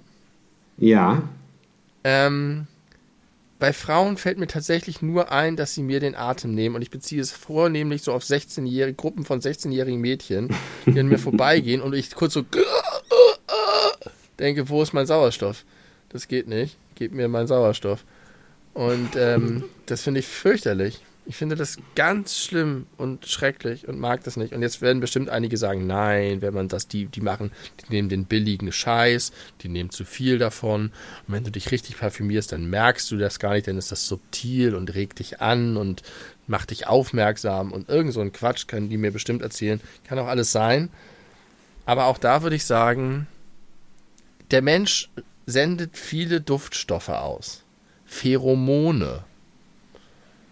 Und die sorgen dafür, dass man aufeinander aufmerksam wird, wenn man irgendwie kompatibel ist und wenn man sich gut riechen kann. Und Deo äh, und vor allem und Parfum fuckt das alles ab. Ja, das macht den natürlichen Selektionsprozess für SexualpartnerInnen kaputt. Ja, aber das macht Seife auch, das macht Waschmittel auch. Ja, stimmt. Aber also, nichts macht es so penetrant wie Parfum. Das ist richtig. Da, also was die Intensität angeht, ist Parfum natürlich da ganz weit oben dabei. Aber ich finde da trotzdem nichts Verwerfliches dran, außer du möchtest jetzt wirklich auf die archaische Ebene gehen. Wir müssen äh, ohne Masken unsere PartnerInnen erkennen können an das deren muss ja Geruch. Nicht, muss ja nicht archaisch sein, das kann ja ganz im eigenen Interesse sein, wenn ich, ähm, wenn ich jetzt losgehe für einen One-Night-Stand okay, dann pflaster ich mich zu mit etwas, von dem ich hoffe, dass möglichst viele. Aber wenn ich losgehe, durchs Leben gehe und hoffe, einen Seelengefährten zu finden, der mich mein Leben lang begleitet, dann sollte ich kein Parfum auftragen. Das mag ja sein, aber nun hast du schon seit sehr langer Zeit deinen Seelengefährten gefunden und dann kann man, also dann muss es ja nicht mehr das oberste Gebot sein, möglichst natürlich zu riechen, sondern dann kann man ja auch einfach potenziell einen angenehmen Geruch verströmen. Ja, aber wollen. ich weiß nicht, ob es den wirklich so gibt. Vielleicht Doch, gibt es. Auf jeden Fall gibt es den. Definitiv. Auch für dich, bin ich mir 100% sicher. Also, ich bin bei künstlichen Gerüchen sehr skeptisch und sehr anfällig und mag das eigentlich gar nicht. Hast du Parfum? Ja, habe ich. Jaguar. Glaube ich. Und wo haust du das hin? An die Halsschlagader? An, an die Halsschlagader, an, äh, an, an hier mein, mein, mein Pulsort. Äh, Wie heißt das? Unter der Hand. Handgelenk. Unterm Handgelenk. Und immer ein äh, Sprüher, ein klein, so auf, in die Luft über mich und dann hüpfe ich da so rein. Das ist süß. Das ist, das ist Die Pulsschlagader ist das andere. Routine. Ja, Pulsschlagader. Halsschlagader, genau. Pulsschlagader und ein Hüpfer. An, und für die Fachleute da draußen an, im Bereich der Radialis. Und wie, wie, wie oft benutzt du das? Hm, das kommt drauf an, was du, also einmal am Tag Maximum, aber halt auch häufig mal nicht. Nee, also, aber also tatsächlich, aber schon gehe, im Alltag. Bevor nicht nur, ich abends du, weggehe oder so. Nicht nur, wenn du abends weggehst, sondern auch bevor du zur Arbeit gehst oder so. Ja. Nach dem Duschen. bevor ich zur Arbeit gehe. Und dann deodorierst du dich erst und dann kommt ja. das Parfum. Ja. Und was ist, wenn diese Gerüche nicht miteinander harmonieren? Musste das Deo nicht extrem neutral sein, damit der Parfum, der, das Parfum. Es gibt doch bestimmt auch so ähm, Zeitschriften, wo man das dann so, so genaue Tabellen gibt, dass das was harmoniert und was nicht und welche Stoffe und. Du meinst Duftfachzeitschriften? Ja. How to smell good. Diese Woche mit Starschnitt von Bruno Banani. Ja. Das war früher als, als Jugendlicher mein äh, Parfum der Wahl in so einer schrägen Flasche. Bruno Und, Banani ist ähm, auch kein echter Name. Doch, ich glaube, der heißt tatsächlich so. Banani. Das ist ja wie Luigi Di Mario. Äh, aber vielleicht kannst du das, also kann die romantische Ader in dir das nachvollziehen, als ich unter anderem, äh, ich kann beide outcallen, weil beide diesen Podcast hören, mit meiner lieben Freundin Anne und meiner äh, lieben Freundin Hanni zusammen mein Hochzeitsoutfit geshoppt habe, hatte äh, Anne noch die Idee, die wir letztlich nicht umgesetzt haben, weil wir keine Zeit mehr hatten, aber hatte die Idee, äh, ob wir nicht noch ein, ein extra, ein besonderes, ein, ein schönes Parfum uns aussuchen, was ich nur an diesem Tag trage äh, dass man zu besonderen Anlässen in der Zukunft äh, das wieder dann aufträgt und es einen dann olfaktorisch noch mehr in, an, zu diesem besonderen Tag zurückholt. Wie Hübsch. findest du das? Das finde ich hübsch. Fand ich auch hübsch. Ich bin ein bisschen traurig, dass wir das nicht mehr geschafft haben. Und dann kann man auch äh, abends ähm, da nochmal dran schnuppern, wenn man sich an die Hochzeit erinnern will. Genau. Wobei ich tatsächlich auch ein bisschen Angst hatte, so bei dem Gedanken, dass das ja dann auch echt ein Fehlgriff sein könnte, weil äh, Geruchsgeschmäcker können sehr unterschiedlich sein, wie du an den 16-jährigen äh, Mädchengruppen erkennst, die dir deinen Sauerstoff rauben. Und wenn das dann irgendwie äh, für die Nase meiner Frau nicht cool gewesen wäre, dann äh, hätte es äh, ganz schön in die Hose gehen können. Deswegen ist es Ja. vielleicht doch ganz gut, dass wir es nicht gemacht haben. Ah, aber ich finde, die Idee ist mehr wert als der negative Impact, wenn das nicht gemocht wird. Weil es ist ja nicht so, dass dann im Kopf irgendwas ganz Schlimmes verknüpft wird und der ganze Tag ruiniert ist. Glaube ich Ja, zumindest. das nicht. stimmt. Das stimmt. Ja, interessant. Gute Idee, Anne. Ja, fand ich auch. Ich habe noch eine, äh, eine Kurve, die ich vorhin nicht genommen habe, als wir so lange über die Queen gesprochen haben. Ähm, das ist aber äh, wert, da nochmal zurückzugehen, weil in diesem ganzen äh, Die alte Frau ist gestorben, Salmon, haben vielleicht manche Leute gar nicht mitbekommen. Ganz kurzer Schwenk zum Krieg in der Ukraine wie genial die ukrainische Armee teilweise vorgeht äh, oder vorgegangen ist jetzt bei diesen ganzen Geländegewinnen. Weißt du, was die nämlich unter anderem gemacht haben? Ja. Die haben in der Nähe der Region, wo die äh, Russen äh, ukrainische Städte kontrolliert haben, äh, Fake-Tinder-Profile Ja. oder andere Dating-App-Profile erstellt. Hast, du- hast du das gehört? Ja, habe ich. und haben dann mit den, mit den russischen Soldaten gematcht und mit denen so geschrieben, die dann Fotos von sich und ihrer Stellung und den äh, Kameraden und was weiß ich zurückgeschickt haben, um zu zeigen, was sie für geile Hechte sind. Und dadurch unter anderem wussten die ukrainischen Armeemenschen, wo die, wo die genau sind und wie es da aussieht und wo sie genau angreifen müssen. Das ist genial. Die haben, es, gab ja immer wieder solche Meldungen von solchen Taktiken, was sie mit Drohnen gemacht haben und all, allem Möglichen. Ja, ist gut. Ist gu- gute Kriegsführung. Wirklich, also Kriegsführung des 21. Jahrhunderts. Ja, das hat Albert. Einstein. Mhm. Das hat Albert Einstein nicht vorhergesagt, als er meinte, ich weiß nicht, wie der dritte Weltkrieg aussehen wird, aber der vierte wird wieder mit Steinen und Stöckern gef- ausgefochten werden. Mit Tinder. Da, wus da wusste er noch nichts von Tinder.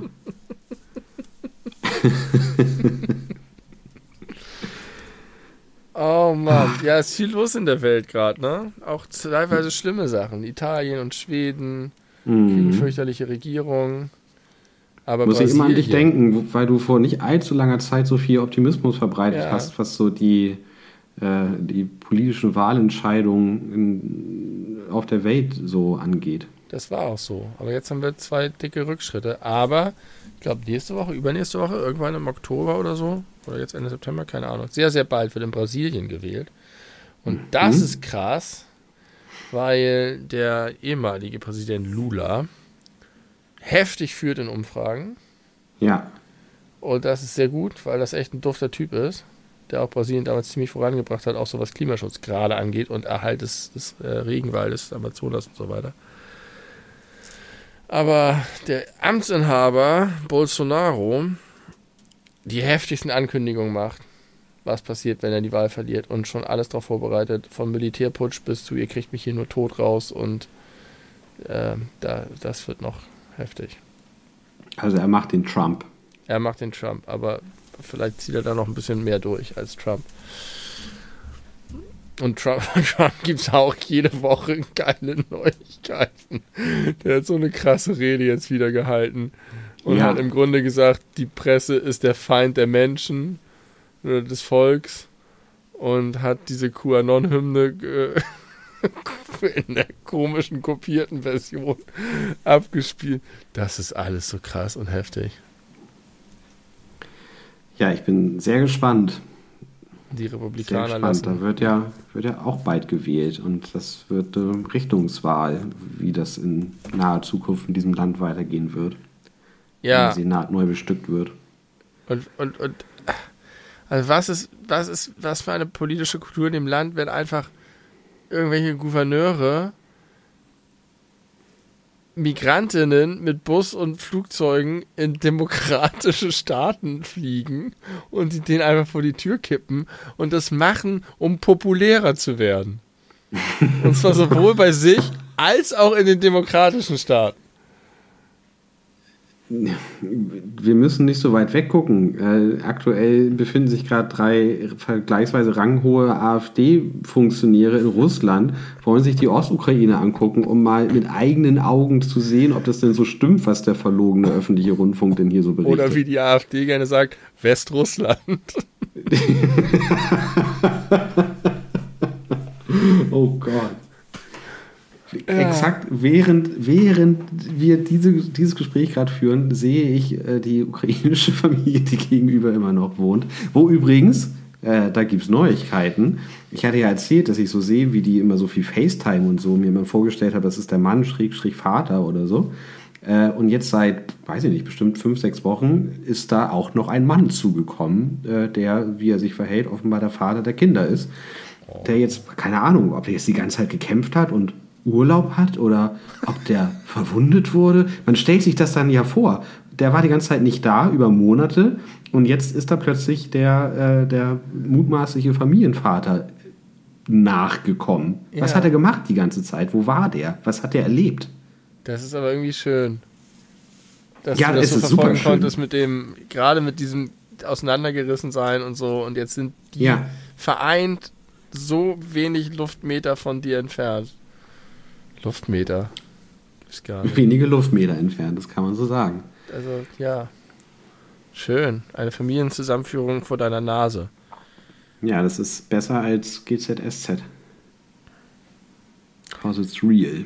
Kennst du dich mit Ovomaltine aus? Überhaupt nicht. Ich bin mir nicht, ich, also, ich habe immer das Gefühl, das ist Kakao, aber ich glaube, das ist kein Kakao.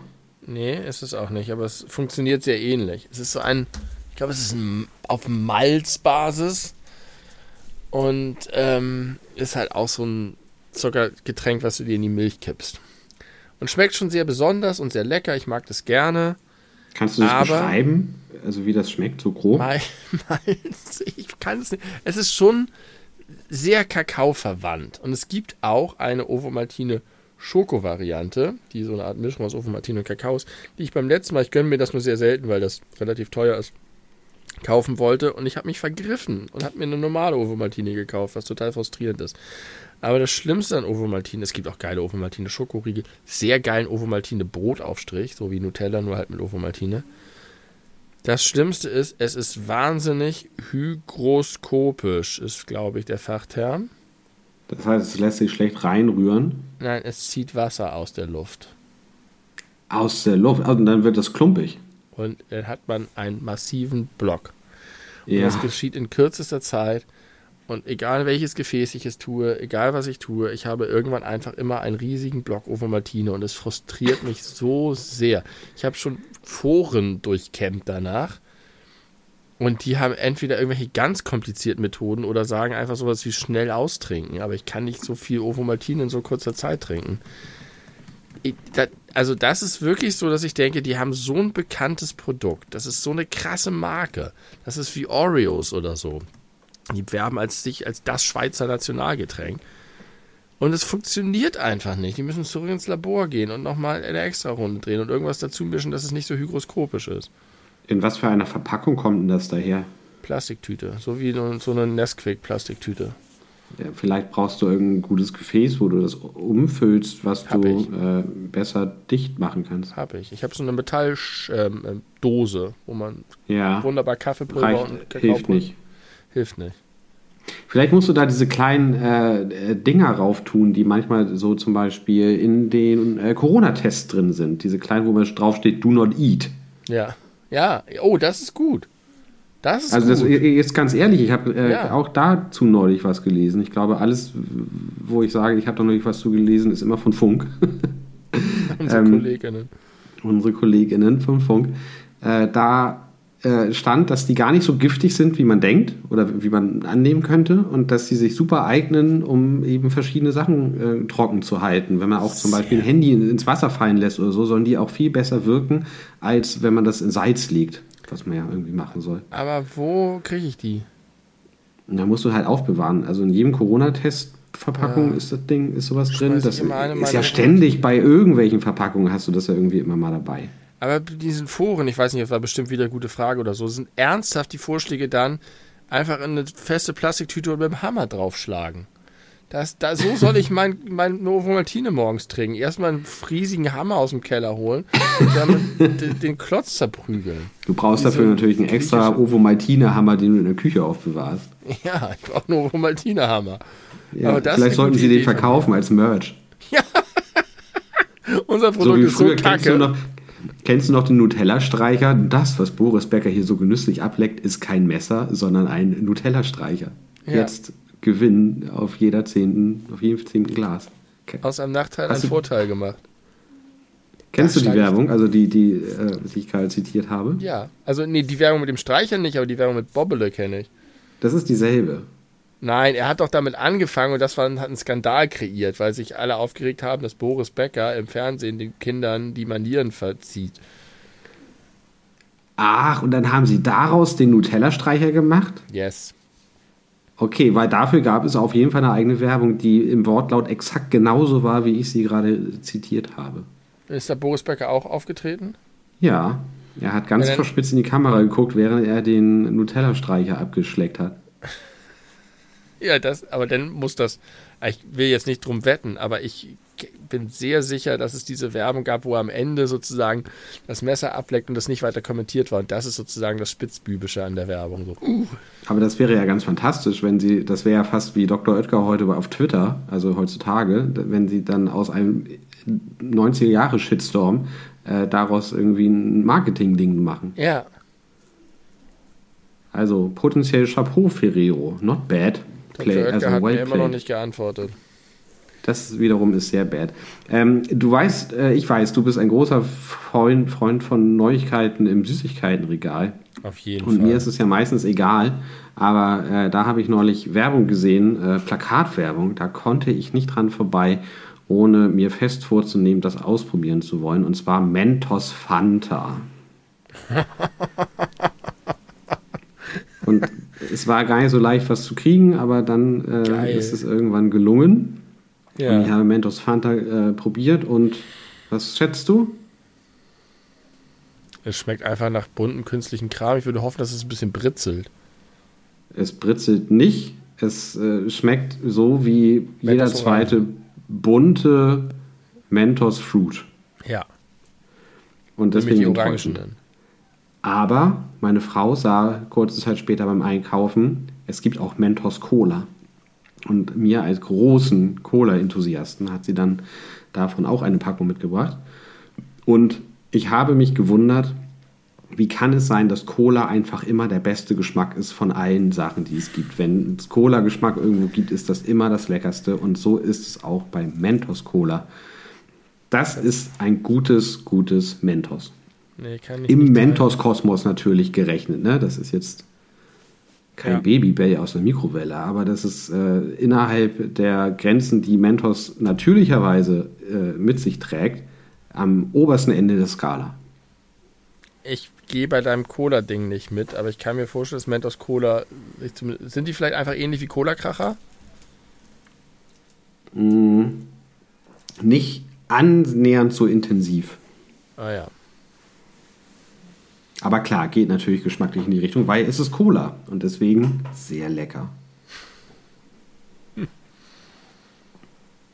Ja, nee. Ich bin, bin nicht so ein Cola-Enthusiast. Ich Meinst du, ich sollte mal ein Cola, ein, ein, ein Mentos Fanta und ein Mentos Cola gleichzeitig essen und ein, eine Mentos Spezi im Mund nehmen? Auf jeden Fall. Ich mach das mal. Ich hole das mal Sekunde. Ich kann in der Zwischenzeit ähm, Werbung machen. Ich trinke eigentlich nicht so gern Limonaden. Es gibt ja so viele auch coole, hippe Großstadtlimonaden. Angefangen vom Feldzug der Bionade, die ich ganz okay finde. Und dann gibt es einfach inzwischen Tausende. Aber die Limonade, die ich schon länger im Blick hatte, aber nie getrunken habe, weil sie mir auch ein bisschen zu hip war von der ganzen Aufmachung, ist die Vostok. Kennst du die Vostok? Nee, kenne ich nicht. Die sieht so aus für dich. Und Vostok. die gibt's in Wie man äh, sich ein Etikett vorstellt von einem Getränk, das Vostok heißt. Ja, genau. Das ist ein bisschen osteuropäischer Charme, würde ich sagen. ähm, und die gibt es in solchen Sorten wie Dattel, Granatapfel ist das jetzt hier oder keine Ahnung, Orange, irgendwas. Und die sind erstaunlich lecker. Ich mag eigentlich die meisten Limonaden nicht so gerne, aber die, die haben mich sehr überzeugt. Kleine Empfehlung hier für ein Getränk. Die Vostok. Da ist es. Mentos, Mentos Fanta, richtig mit dem Fanta-Logo. Ja, das Darunter ist aber Mentos Fresh Cola, nicht mit dem Cola-Logo. So ist es. Was ist da los? Wieso haben sie nur die Lizenz für Fanta von der Coca-Cola Company bekommen? Vielleicht sind die Mentos-Macher äh, ganz traditionelle Nazis und wollten nur mit der äh, Nazi-Cola kooperieren, aber nicht mit der echten Cola. Das wird sein, ja. Gute Erklärung. Hintergrund für diesen Gag, wenn ihr den wissen wollt und nicht versteht, hört euch unsere Folge alles über Nazi-Cola an. Okay, es geht los. Ähm, interessant. Ja, Tim hat jetzt zwei Mentos im Mund. Ich habe gerade ein bisschen Sorge. Ich habe immer in meine Handy-Notizen heute zum ersten Mal reingeguckt, weil ich vorher schon so viel. Ich habe eigentlich noch viel mehr Aktuelles, aber ist egal. Die Folge geht auch bald zu Ende. Ähm, es könnte sein, dass ich für unsere hundertste Folge äh, Notizen aus meiner Handy-Notiz rausgenommen habe in eine andere Notiz und diese Notiz gelöscht habe. Und das war so, so eine Art Best-of der Handy-Notizen. Oh nein. Die sind jetzt möglicherweise zehn meiner besten Handy-Notizen verloren. Aber vielleicht auch nicht. Was, wie, was macht die Spezie in deinem Mund? Hm. Ich habe das Gefühl, Cola überschreibt alles andere. Mhm. Deswegen muss man in der guten Spezie auch immer ein bisschen mehr Fanta nehmen. So ist es. Genau so ist es. Hm. Da hättest du zwei Fanta nehmen sollen. Analog zur Spezie. Hm, mach ich gleich. hm. Wo du eben diesen geilen Fakt rausgehauen hast mit den, mit den Ameisen, der, wenn man sich den versucht vor Augen zu führen, super gruselig ist. Wusstest du, dass es in Peking einen relativ neuen Flughafen gibt, der in seiner Gesamtfläche fast so groß ist wie Hamburg? Nein. Das ist erschreckend. 700.000 Quadratmeter versus 750.000 Quadratmeter. Und ich finde das so, so erstaunlich absurd, weil Hamburg hat ja einen Flughafen. Ja. Also, und, und man also, hat auch das Gefühl, der reicht. Der reicht, ja. Richtig. Der ist nun kein winzig kleiner Flughafen, der scheint eigentlich so für den alltäglichen Bedarf ausreichend zu sein, aber offenbar nicht. Peking hat sich gedacht, fuck it. 700.000 Quadratmeter, äh, Quadratkilometer, Quadratmeter, Quadratmeter. Quadratkilometer wäre ein bisschen viel. Das wäre ein bisschen viel. Das eher so 750 Quadratkilometer. Nein, nicht wie so, Deutschland. So ist richtig. Ja, das ist doch, das ist doch irrsinnig. Ja. Was machen die da wohl? Und, und was ist, wenn du da als Passagier hingehst? Dann, dann brauchst du ja einen eigenen Nahverkehr für den Flughafen. In Frankfurt gibt es ja sowas wie eine Bahn tatsächlich, die zwischen den Terminals hin und her fährt. Und Busse ja. auf Flughäfen sind auch nicht ungewöhnlich. Aber da brauchst du ja eine komplette Infrastruktur.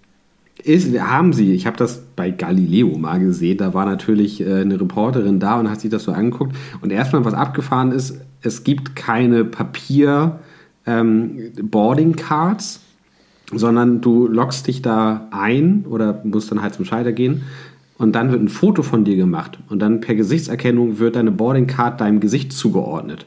Das bedeutet auch, dass du überall auf diesem Flughafen gibt es so, äh, so Terminals mit einer Kamera. Wenn du nicht genau weißt, wo du hin musst, äh, kannst du dich da vorstellen, dann guckt er, wie du aussiehst und dann zeigt er dir genau an, zu welchem Gate du musst, in welche Richtung du musst, wie lange es dauert, dahin zu gehen, was der beste Weg ist und so weiter. Das allein finde ich super scary. Die Chinesen haben einfach ein bisschen viele Dystopiefilme aus den USA gesehen, glaube ich. Das ist buchstäblich äh, Black Mirror. Das Ja. ist einfach Black Mirror. Also der, der, der Beginn einer Black Mirror-Folge. Und irgendwas Ja. Schlimmes muss jetzt daraus folgen. Ähm, und dann haben wir natürlich extrem viele dieser Conveyor Belts, also diese Laufbänder, äh, Ja, aber die in einer. überleg mal, Hamburg ist ein Flughafen. Von der Strecke und der, der Distanz. Das ist zu viel. Also ich vermute, ich vermute ganz stark, dass natürlich Start- und Landebahnen sowas dazugehören. Das heißt, es ist nicht Ja, ein Gebäude so groß wie Hamburg. Aber Start- und Landebahn hat Hamburg auch in sich drin. Richtig, aber sicherlich sehr viel weniger, äh, für sehr viel weniger Flugverkehr auf dem Mal und so. Und dann ist das ganze Ding aber auch so aufgebaut, dass es, äh, das, das hat so Strahlarme, also es sieht ein bisschen aus wie das Pentagon, Ja. äh, nur halt viel größer und nicht ganz so akkurat sternförmig. Aber es gehen halt überall so die Strahlen weg und man ist wohl standardmäßig immer in der Mitte und hat dann in alle Richtungen den maximal kürzesten Weg. Also, also das Ah, ist ja. schon irgendwie alles so gut ein Hub. durchdacht. Ja, genau. Du hast da so einen Hub in der Mitte und von, äh, von da aus startet man immer, wie auch immer das funktioniert. Vielleicht fährt man mit einer schnellen Untergrund-Monorail dahin und von da aus sind es dann halt immer dieselben Strecken. Egal in welche Richtung. Aber ja, es ist super abgefahren. Ich habe das, ich habe da staunend vorgesessen und habe mir gedacht, naja, das ist ja sogar noch cooler als Wasserrutschen testen. Ja, aber auch scarier. Ja, Dann muss ja, ist das dann alles überdacht? Ist das einfach eine überdachte Stadt? Ja gut, die Startlandebahn natürlich nicht, aber. ja, aber der Rest ist natürlich überdacht. Und da gibt es dann auch so Gartenabteilungen und ganz viel Grünzeug und bestimmte Luftfilteranlagen und äh, das ist schon alles äh, technisch sehr beeindruckend. Und vor allem haben die das irgendwie in einer vergleichsweise kurzen Zeit dahin gezimmert. Ganz genau weiß ich es nicht mehr, aber es hat sehr viel kürzer gedauert, als man jetzt so vermuten würde, ein äh, modernes Gebäude dieser Größe irgendwo hinzustellen. Wahrscheinlich schneller als der BER. Etwas schneller als der BER. Ja, das war doch damals auch, als das mit Corona losging, wie schnell sie da die ganzen Krankenhäuser hochgezimmert haben. Das war so Ja, in zwei richtig. Tagen brrr, Gebäude fertig. Ja, Wie Ameisen. Zwei Billiarden Ameisen, eine Billiarde Chinesen gibt es auch schon ungefähr. eine Billiarde Chinesen. Die Chinesen sind die? Ameisen. Die Chinesen zählen bei diesem Massenvergleich mit auf die Seite der Ameisen und deswegen gewinnen die Ameisen. Weil die Chinesen auf deren Seite sind. Weil die Studie ver äh, die verwechselt hat. Die hat die Chinesen für Ameisen gehalten. Das, ja, es sind eigentlich 20 Billiarden Chinesen und Chinesinnen. Und die wohnen zum großen Teil in diesem Flughafen.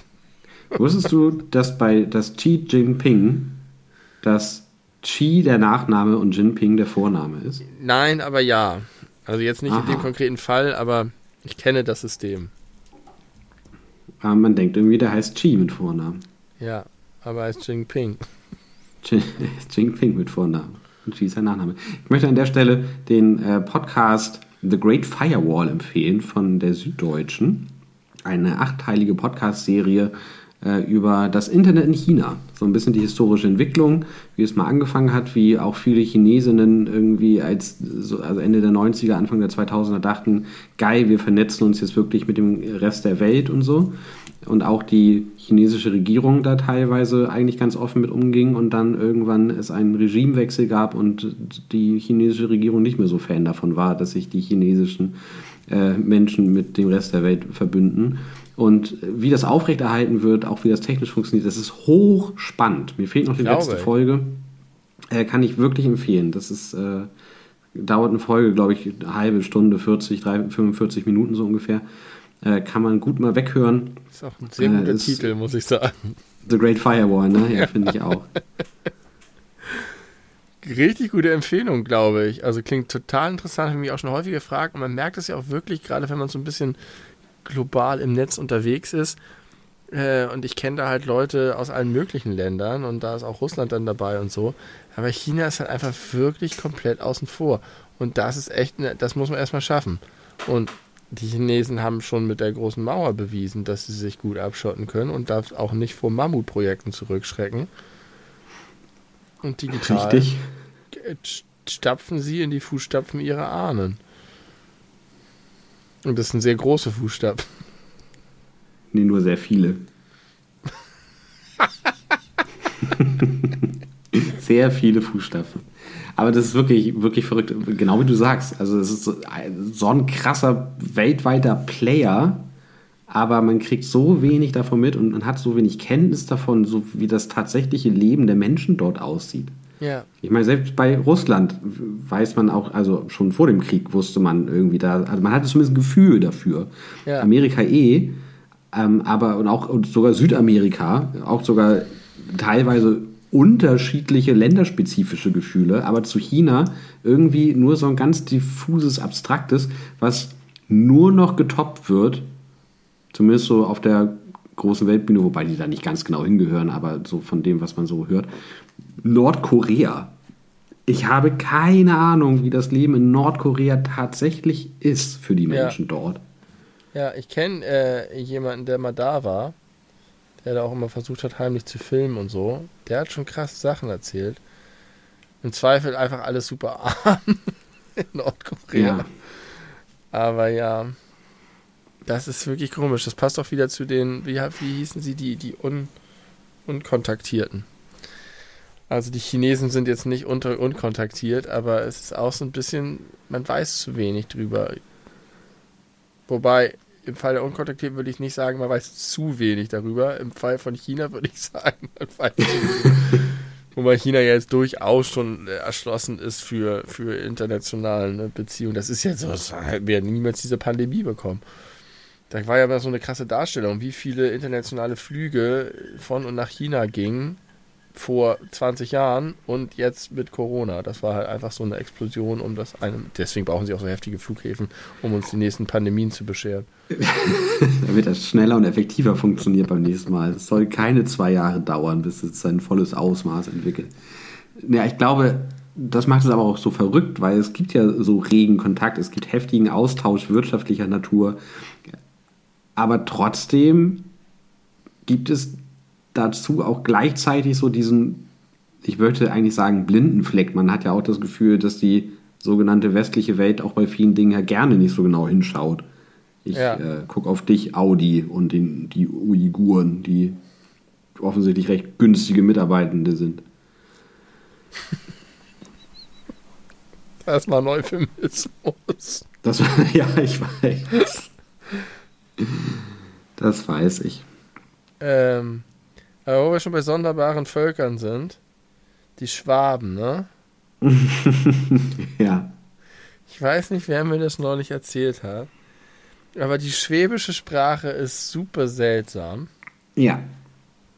Schon der Dialekt ist super seltsam, aber vor allem die Wortwahl, weil die so ganz viele Begriffe haben, die unsinnigerweise auch andere Sachen heißen. Ein Teppich im Schwäbischen ist auch ein Teppich, aber eine Bettdecke auch. Eine Bettdecke ist ein Teppich. Die sagen zum Teppich, der auf dem Boden liegt, das ist eine schöne Bettdecke. Nein, andersrum. Sie sagen zu einer Bettdecke Teppich. Oh, ich will noch nicht Oh, aufstehen, es- ich liege noch so schön unterm Teppich. Oh, der Winter, der der Herbst kommt, ich brauche mal wieder den dickeren Teppich im Bett.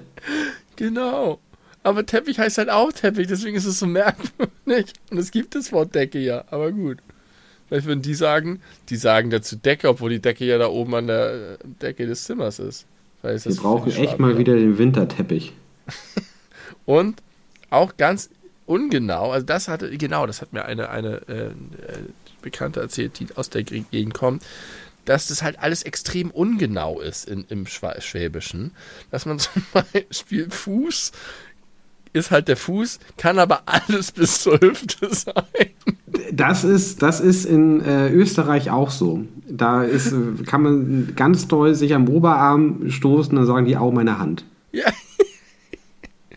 ja. Und das ist doch auch komisch, dass du sozusagen bewusst unpräziser wirst in der Sprache. Ich habe einen Splitter im Fuß. Und dann ist es halt irgendwo im Oberschenkel oder so. Ja, Wo denn genau am Fuß? Nee, weiter oben.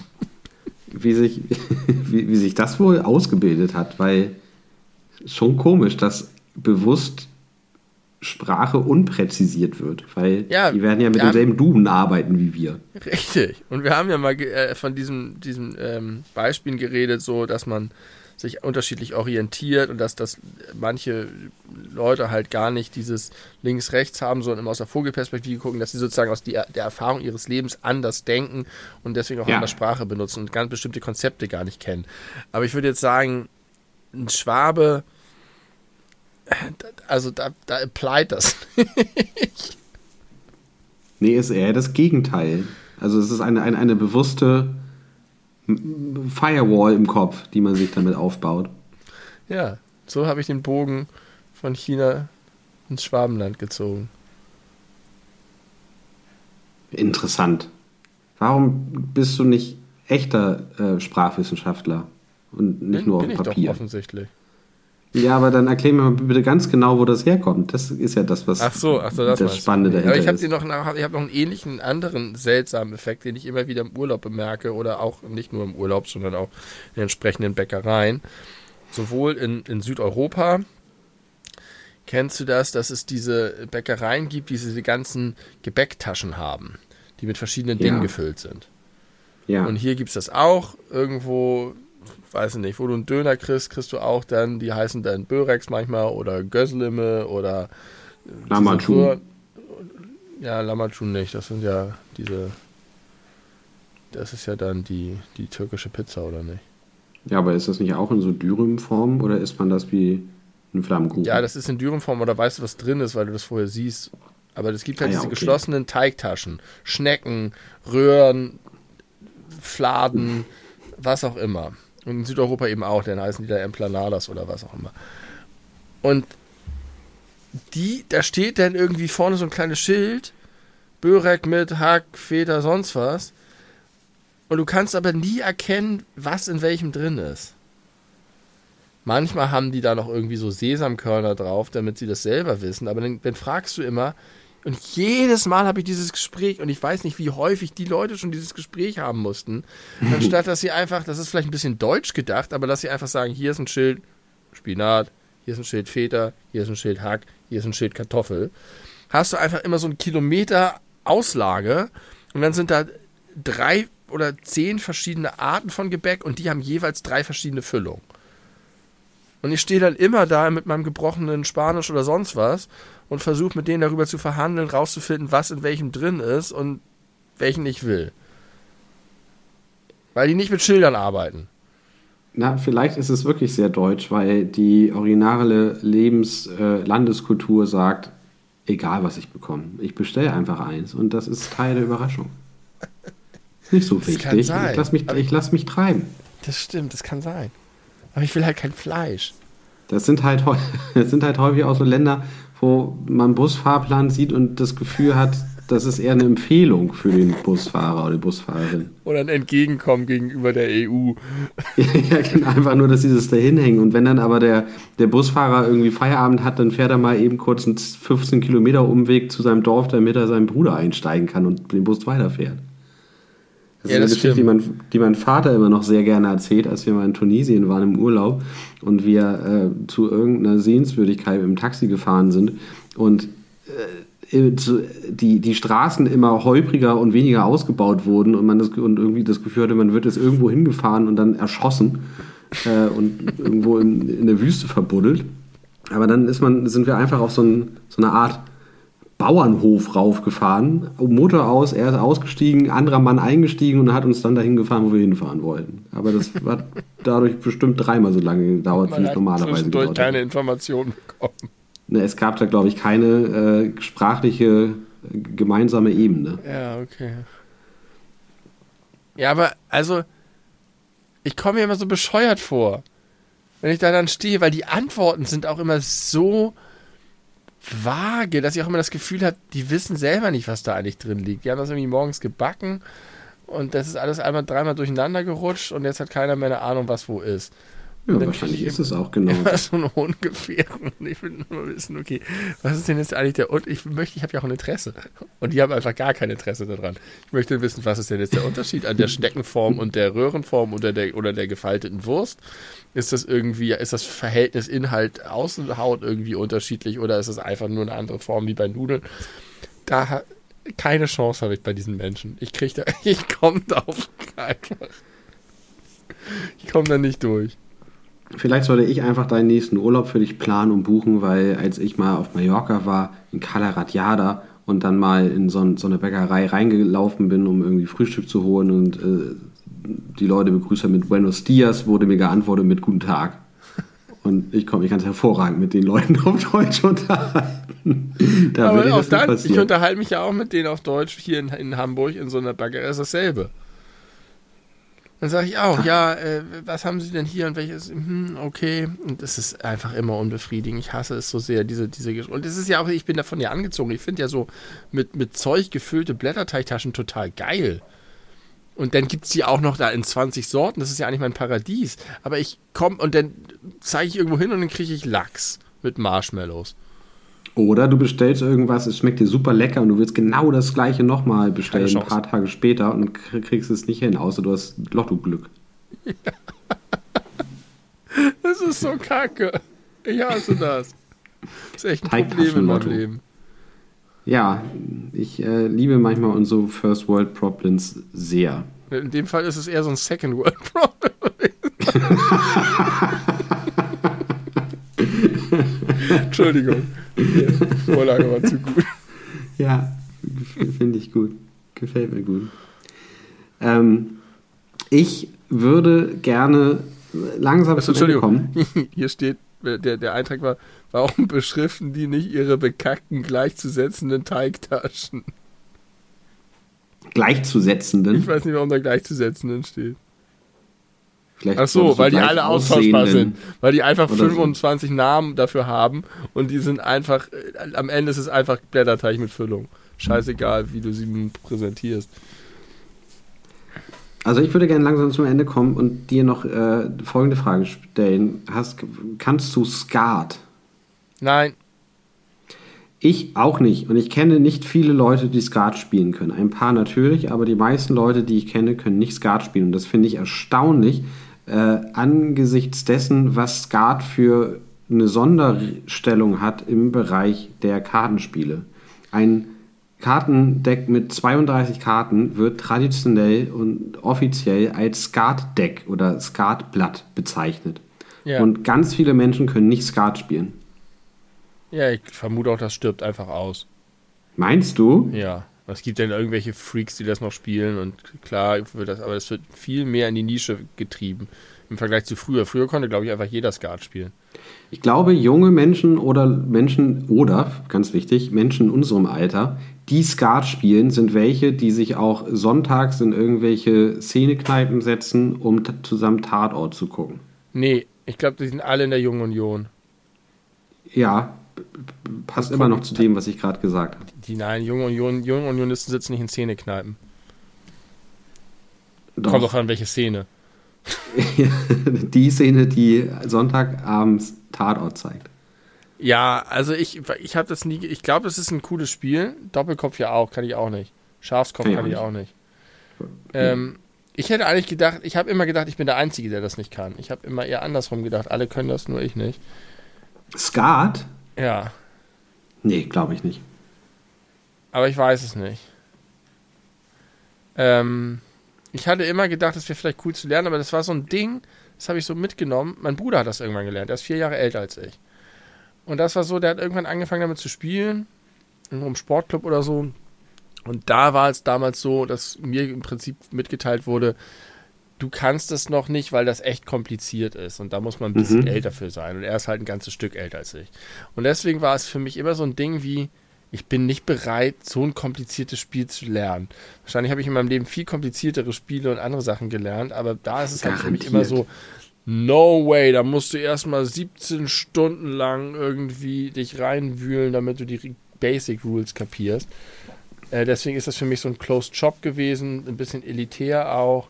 Du musst erst sozusagen aufgenommen werden in den Kreis derer, die das können. Das muss dir mal jemand beibringen, dich unter seine Fittiche nehmen. Und da hat für mich immer sowas mit Club und Elitarismus. Elitarismus. Deswegen äh, bin ich da, glaube ich, etwas irrational skeptisch gegen. Mein Klischeebild zu Skat ist nicht Club-Elitarismus, sondern du brauchst nicht unbedingt 17 Stunden, um es zu lernen, aber du brauchst ungefähr 17 halbe Bier, um das adäquat spielen zu können. Weil Skat ist für mich so ein totales Ranzkneipen-Ding. Was auch damit zusammenhängt, dass Skat in meinem Leben äh, insofern eine Rolle spielte, weil äh, ein Onkel von mir, den ich sehr, sehr gerne mochte, äh, ein schweres Alkoholproblem und auch ein Glücksspielproblem hatte. Mit dem haben wir immer, äh, ich und mein älterer Bruder, Karten gespielt, wenn wir irgendwie zu Familienfeierlichkeiten irgendwo alle am selben Ort waren. Wir haben aber immer nur gespielt Mau Mau, 17 und 4, Schwimmen oder Poker. Schwimmen. Schwimmen haben wir immer ganz viel gespielt. Schwimmen habe ich. Oh, das und er wollte, also mein Onkel wollte immer so gerne Skat spielen, aber hat halt immer gesagt, so auf mich deutend, äh, das äh, erkläre ich dir mal, wenn du größer bist oder Genau. älter bist oder so. Deswegen kann ich das so prinzipiell nachvollziehen, aber für mich äh, riecht Skat nach altem Bier und, Ja, und fettigen, fettigen äh, Fingern, weil man immer in die Ich glaube, Doppelkopf ist auch more sophisticated und noch komplexer, oder? Keine Ahnung. Ich glaube schon. Doppelkopf spielt man ja immer ein Paar, aber man spielt irgendwie zusammen und weiß erst noch nicht, mit wem man zusammen spielt oder so ähnlich. Das stellt sich dann erst im Laufe des Spiels heraus, mit wem man zusammen spielt oder keine Ahnung. Da gibt es so viele Regeln und Begriffe. Ich finde, das hat immer ein bisschen was von Ausgrenzung gehabt, dieser, dieses Spiel. Reh ist ein Begriff aus dem Skat. Das Ja. kenne ich äh, aus Kreuzworträtseln. Ja. Gerne, äh, eine, eine gern genommene Frage bei Kreuzworträtseln, Begriff aus, äh, aus Skat oder so. Äh, Skatbegriff. sag mal ganz kurz, Schwimmen. Ist Schwimmen nicht so ein bisschen wie Meiern mit Karten? Nein. Schwimmen ist, äh, du hast drei Karten auf der Hand und musst äh, durch Tauschen ähm, mehr Punkte haben als dein Gegenüber. Und äh, wenn du dreimal zum Beispiel die gleiche Karte hast, also drei Sieben zum Beispiel, sind es 30,5 Punkte. Wenn du 31 hinbekommen kannst mit zwei Zehner-Karten, also 10 und die, äh, die Bilderkarten und ein Ass, was 11 ist, dann sind es 31, dann legst du sofort hin und hast gewonnen. Also es ist ein bisschen eher wie sowas wie, äh, wie heißt denn das Spiel, wo du, wie, ist das Backgammon? Nee. Nee. Das ist ein Spiel, wo du immer auf, auf dir noch eine Karte geben lässt und wenn du aber drüber bist, bist du am Arsch. Das ist Blackjack. Blackjack meine ich, nicht Backgammon. Backgammon ist das mit den Zacken, das habe ich auch nicht verstanden. Backgammon check ich auch nicht, wie das, da habe ich früher immer gedacht, das ist doch kein Spielfeld, das sind einfach nur Zacken und dann gehen die, die Steine darauf und runter. Was soll denn die Scheiße? Ähm, Backgammon ist überhaupt nicht kompliziert, das habe ich schon ein paar Mal gespielt. Backgammon habe ich nie gecheckt. Blackjack meinte ich. Blackjack genau, ist Blackjack ist ja im. Grunde 17 und 4.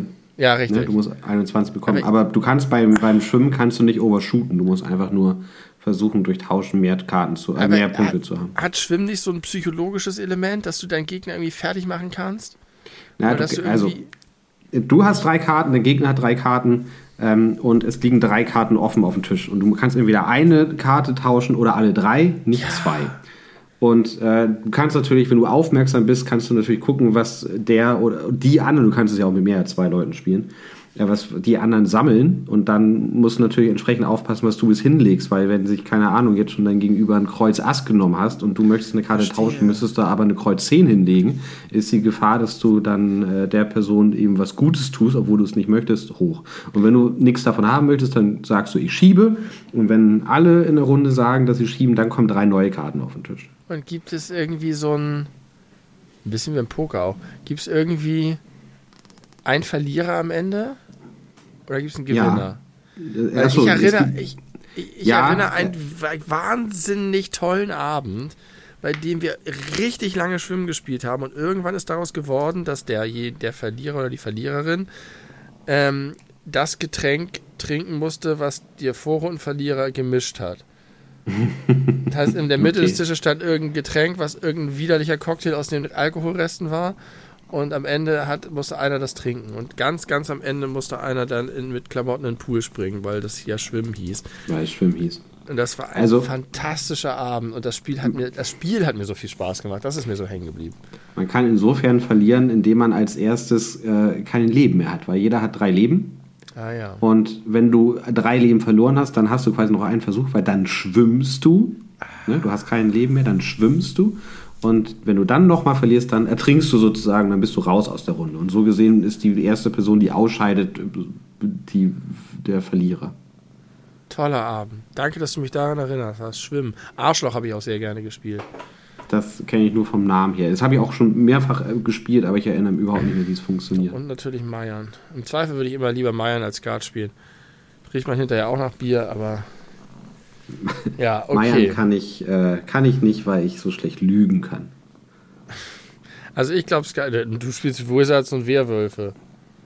Ja, dafür muss man nicht lügen. Da muss man nur gut taktisch denken und spielen. Muss man nicht ständig lügen? Muss man nicht sozusagen. Bei Wizard musst du, musst du überhaupt nicht lügen, nein. Vertuschen null. und deine Spuren verwischen und anderen Leuten nein. Sand in die Augen schmeißen? Nicht Sand, einfach nur Beine stellen. Also von dem, was ich von Werwölfe kenne, ist das ein ganz großes Lügenfest. Das ist ja ein ganz anderes Spiel als Wizard. Ja, ich, für mich ist es dasselbe. Ein ganz anderes Spiel. Du hast verschiedene Rollen und musst dann anderen, die anderen Leute austricksen. Du hast bei Wizard keine Rollen. Aber hat es nicht bei Wizard auch so Informationsasymmetrie? Na, insofern, dass du natürlich nur dein eigenes Blatt kennst. Du musst anhand deines Blattes, bevor die Runde beginnt, vorhersagen, wie viele äh, Stiche du machst. Und ein Stich Ach, bedeutet so. immer, wenn alle eine Karte hingelegt haben, gewinnt eine Person den Stich, weil sie die höchste oder wertvollste Karte hingelegt hat. Und du musst halt, bevor das Spiel losgeht, anhand deines Blattes überlegen, was du glaubst, wie realistisch es ist, wie viele Stiche du machst. Aber ich glaube, so ein Element gibt es auch bei Skat oder Doppelkopf, wo du vorhersagen musst. Du machst irgendwie eine Wette auf dein Blatt oder so. Wahrscheinlich ist Wizard einfach ein aufgejazztes Skat. Und in Wahrheit bist du derbe der Skat-Profi und weißt es gar nicht. Das wäre super. Dann würde ich gerne Skat lernen. Kannst du endlich in die Szene kneipen zu den jungen Unionisten gehen. Nein, wenn ich Skat spiele, dann mit alten äh, Schmiersuff-Männern. So mit in dicken so Bauch und schmutzigem Shirt. Ja, exakt. Auf einer Bundeskegelbahn natürlich. Wer darüber alles wissen möchte, wir haben mal eine Folge alles über Bundeskegelbahn gemacht. Viel Spaß dabei. Welches Parfum diese Männer wohl tragen? Zweifelsfall keins. Köl Kölnisch Wasser. Oder wie das heißt. Kölsch Wasser? Was? Kölnisch Wasser, ja. Kölnisch Wasser. Das tragen die alle. Alle dasselbe. Ich glaube, die tragen alle eher Kölsch versehentlich. Jetzt kommen wir zum Ende, ne? Wir kommen zum Ende und ich möchte es. Hast du noch irgendwas, was du loswerden möchtest? Weil ich möchte ich mich hab, nämlich gleich auf zehn verschiedene Arten verabschieden. Ich habe noch einen kleinen Fun-Fact aus der Natur, nachdem ich schon das mit den Ameisen gemacht habe. Nämlich, wusste ich ganz lange nicht, Kühe können auch Hörner haben. Nicht nur Bullen. Das heißt Weibliche so, Kühe. Ja immer, ja, immer wenn man. Ja, doch, doch, das habe ich schon mal gesehen, natürlich. Also ich dachte immer, wenn man eine Kuh mit Hörnern sieht, ist das ein Bulle und wenn man eine Kuh ohne Hörner sieht, ist das eine Kuh. Aber es ist einfach von der Art oder Rasse oder whatever abhängig. War mir neu, fand ich interessant. Glaubt nicht, dass wir nur weil ihr Hörner seht, dass das ein Bulle ist. Kann auch eine Kuh sein. Also ja, wie bei Menschen. Ja, auch äh, Frauen können Hörner haben. genau. wenn, wenn denen vorher in der Beziehung die Hörner aufgesetzt wurden. Oder wenn sie der Teufel sind. Es gibt im Übrigen etwa 140.000 verschiedene Schmetterlingsarten auf der Welt. 140.000, das ist gut. Verschiedene Weil, Arten. Ja. Also, Glaubst du, dass der, wenn du eine Vorstellung vom Teufel hast, ne? Ja. Ist das eigentlich ein Mensch, der Teufel geworden ist? Aber im Grunde einfach ein Mensch? Oder ist das ein also, anderes Wesen? Meinst du jetzt meine, meine persönliche Interpretation ja. oder die offizielle Bibelvariante? Deine persönliche, die Bibel interessiert mich nicht. äh, nee, kein Mensch. Ist ein, ist ein extra Wesen. Aber schon eins, das denken, also intelligent ist, sprechen kann. Ja. Menschlich spricht.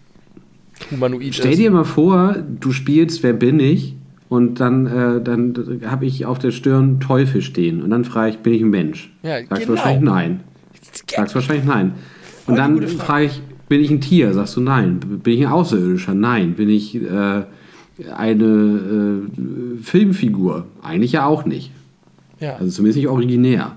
Richtig, das, das ist die Regeln von, von diesen, äh, diesem Spiel sind total wichtig und viele Leute beherrschen die nicht und das, da muss man sich ja. gut drüber verständigen, äh, ja. wie man auf solche Fragen antwortet. Denn bin ich eine Filmfigur und sagen die, ja, ich habe mal einen Film mit dem Teufel gesehen, das ist eine Filmfigur. Ja. Bist du voll falsch aufgeschient. Ja, man muss auf jeden Fall mit sehr viel Empathie dieses Spiel spielen, alle Spiegelneuronen bitte einmal einschalten, dass ihr mal euch reinversetzt, ob ihr mit diesen Tipps auf die richtige Fährte gelockt werden könnt oder davon komplett weg. Weil das ja. muss man dann entsprechend äh, sehr vorsichtig beantworten. Das ist ein wichtiger Punkt. Sehr, sehr, sehr gut. Empathie bei Wer bin ich? Oder wie ich es nenne, 17 und 4.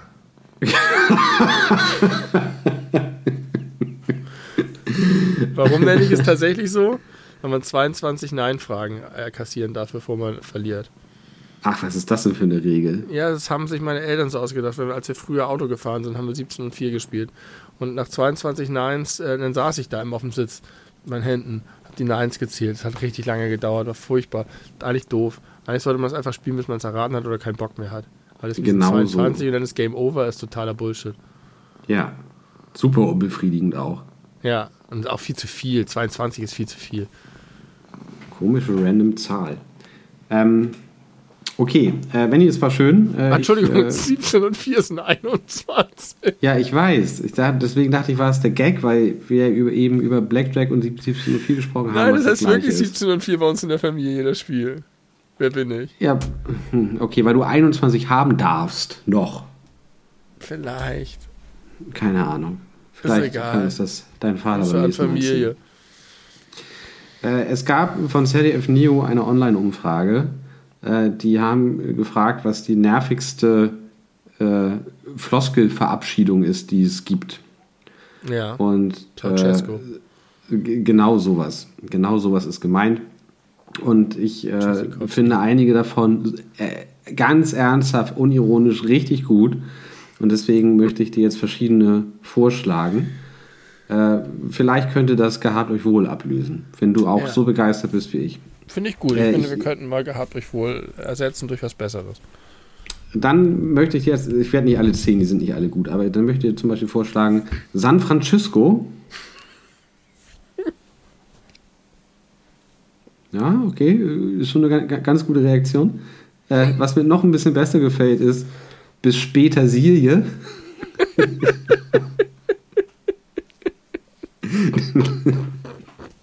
das, das ist ein- auf jeden Fall in der engeren Auswahl, würde ich sagen. Das ist so ein Ja. bisschen, wenn man in einem Genre, das man hasst, irgendwie doch überzeugt wird. Das ist ja alles aus der Bitte abschaffen Kategorie. Im Grunde ja. Aber wenn Fips Asmussen dann doch mal einlandet und mal richtig herzhaft mitlacht, dann. Genau. Und eigentlich weiß, dass das eigentlich nicht so witzig ist, wie man wie man es gerade empfindet, aber trotzdem kann man nicht an sich haben. Bis später sie, finde ich super gut. Dann äh, äh, Ari Vischerzi, Nee, nicht so gut. Äh, dann vorletzter bis Denver. mhm, kenne ich. Nicht gut. Und mein heimlicher Favorit bei Silicum. Nee, ist besser, aber ich bin für bis Petersilie. Bis später sie. Alles Vor klar. allem, wenn man das so schön hamburgisch ausspricht, bis Petersilie. Also, danke fürs Zuhören zu dieser 102. Folge unseres Podcasts. Auch alle Leute, die neu dazugekommen sind. Äh, I know for a fact, dass da ein paar neue Ohren dabei sein dürften. In dieser Liebe Folge Grüße. fangen Ja, ich Folge mir 1 vorstellen. an. Was ist denn da los? Ja, genau. Also bitte mit Folge 1 anfangen. Und wenn die ersten 10 noch nicht so gut wirken, dann liegt es daran, dass die noch nicht so gut waren. Äh, aber dann irgendwann. Relativ früh erreichen wir unser jetziges Niveau, würde ich so in der Retrospektive sagen. Ähm, ich wünsche deinem äh, Hexenschuss alles Gute. Vielen Dank. Ich hoffe, dass es irgendwann eine Kunst, eine nicht autorisierte Kunstausstellung äh, Thema, also unseren Podcast betreffend geben wird, wo du dich dann richtig doll darüber aufregen kannst, wenn es auch noch um uns geht. Und Leute sich an unserer Kunst selbst bereichern wollen und sich über uns erheben oder versuchen, mit uns auf Augenhöhe zu sein, ist eine absurde Vorstellung. Ähm, bis dahin bleiben wir aber natürlich weiterhin die beleuchteten Brüder und sagen bis später, siehe hier.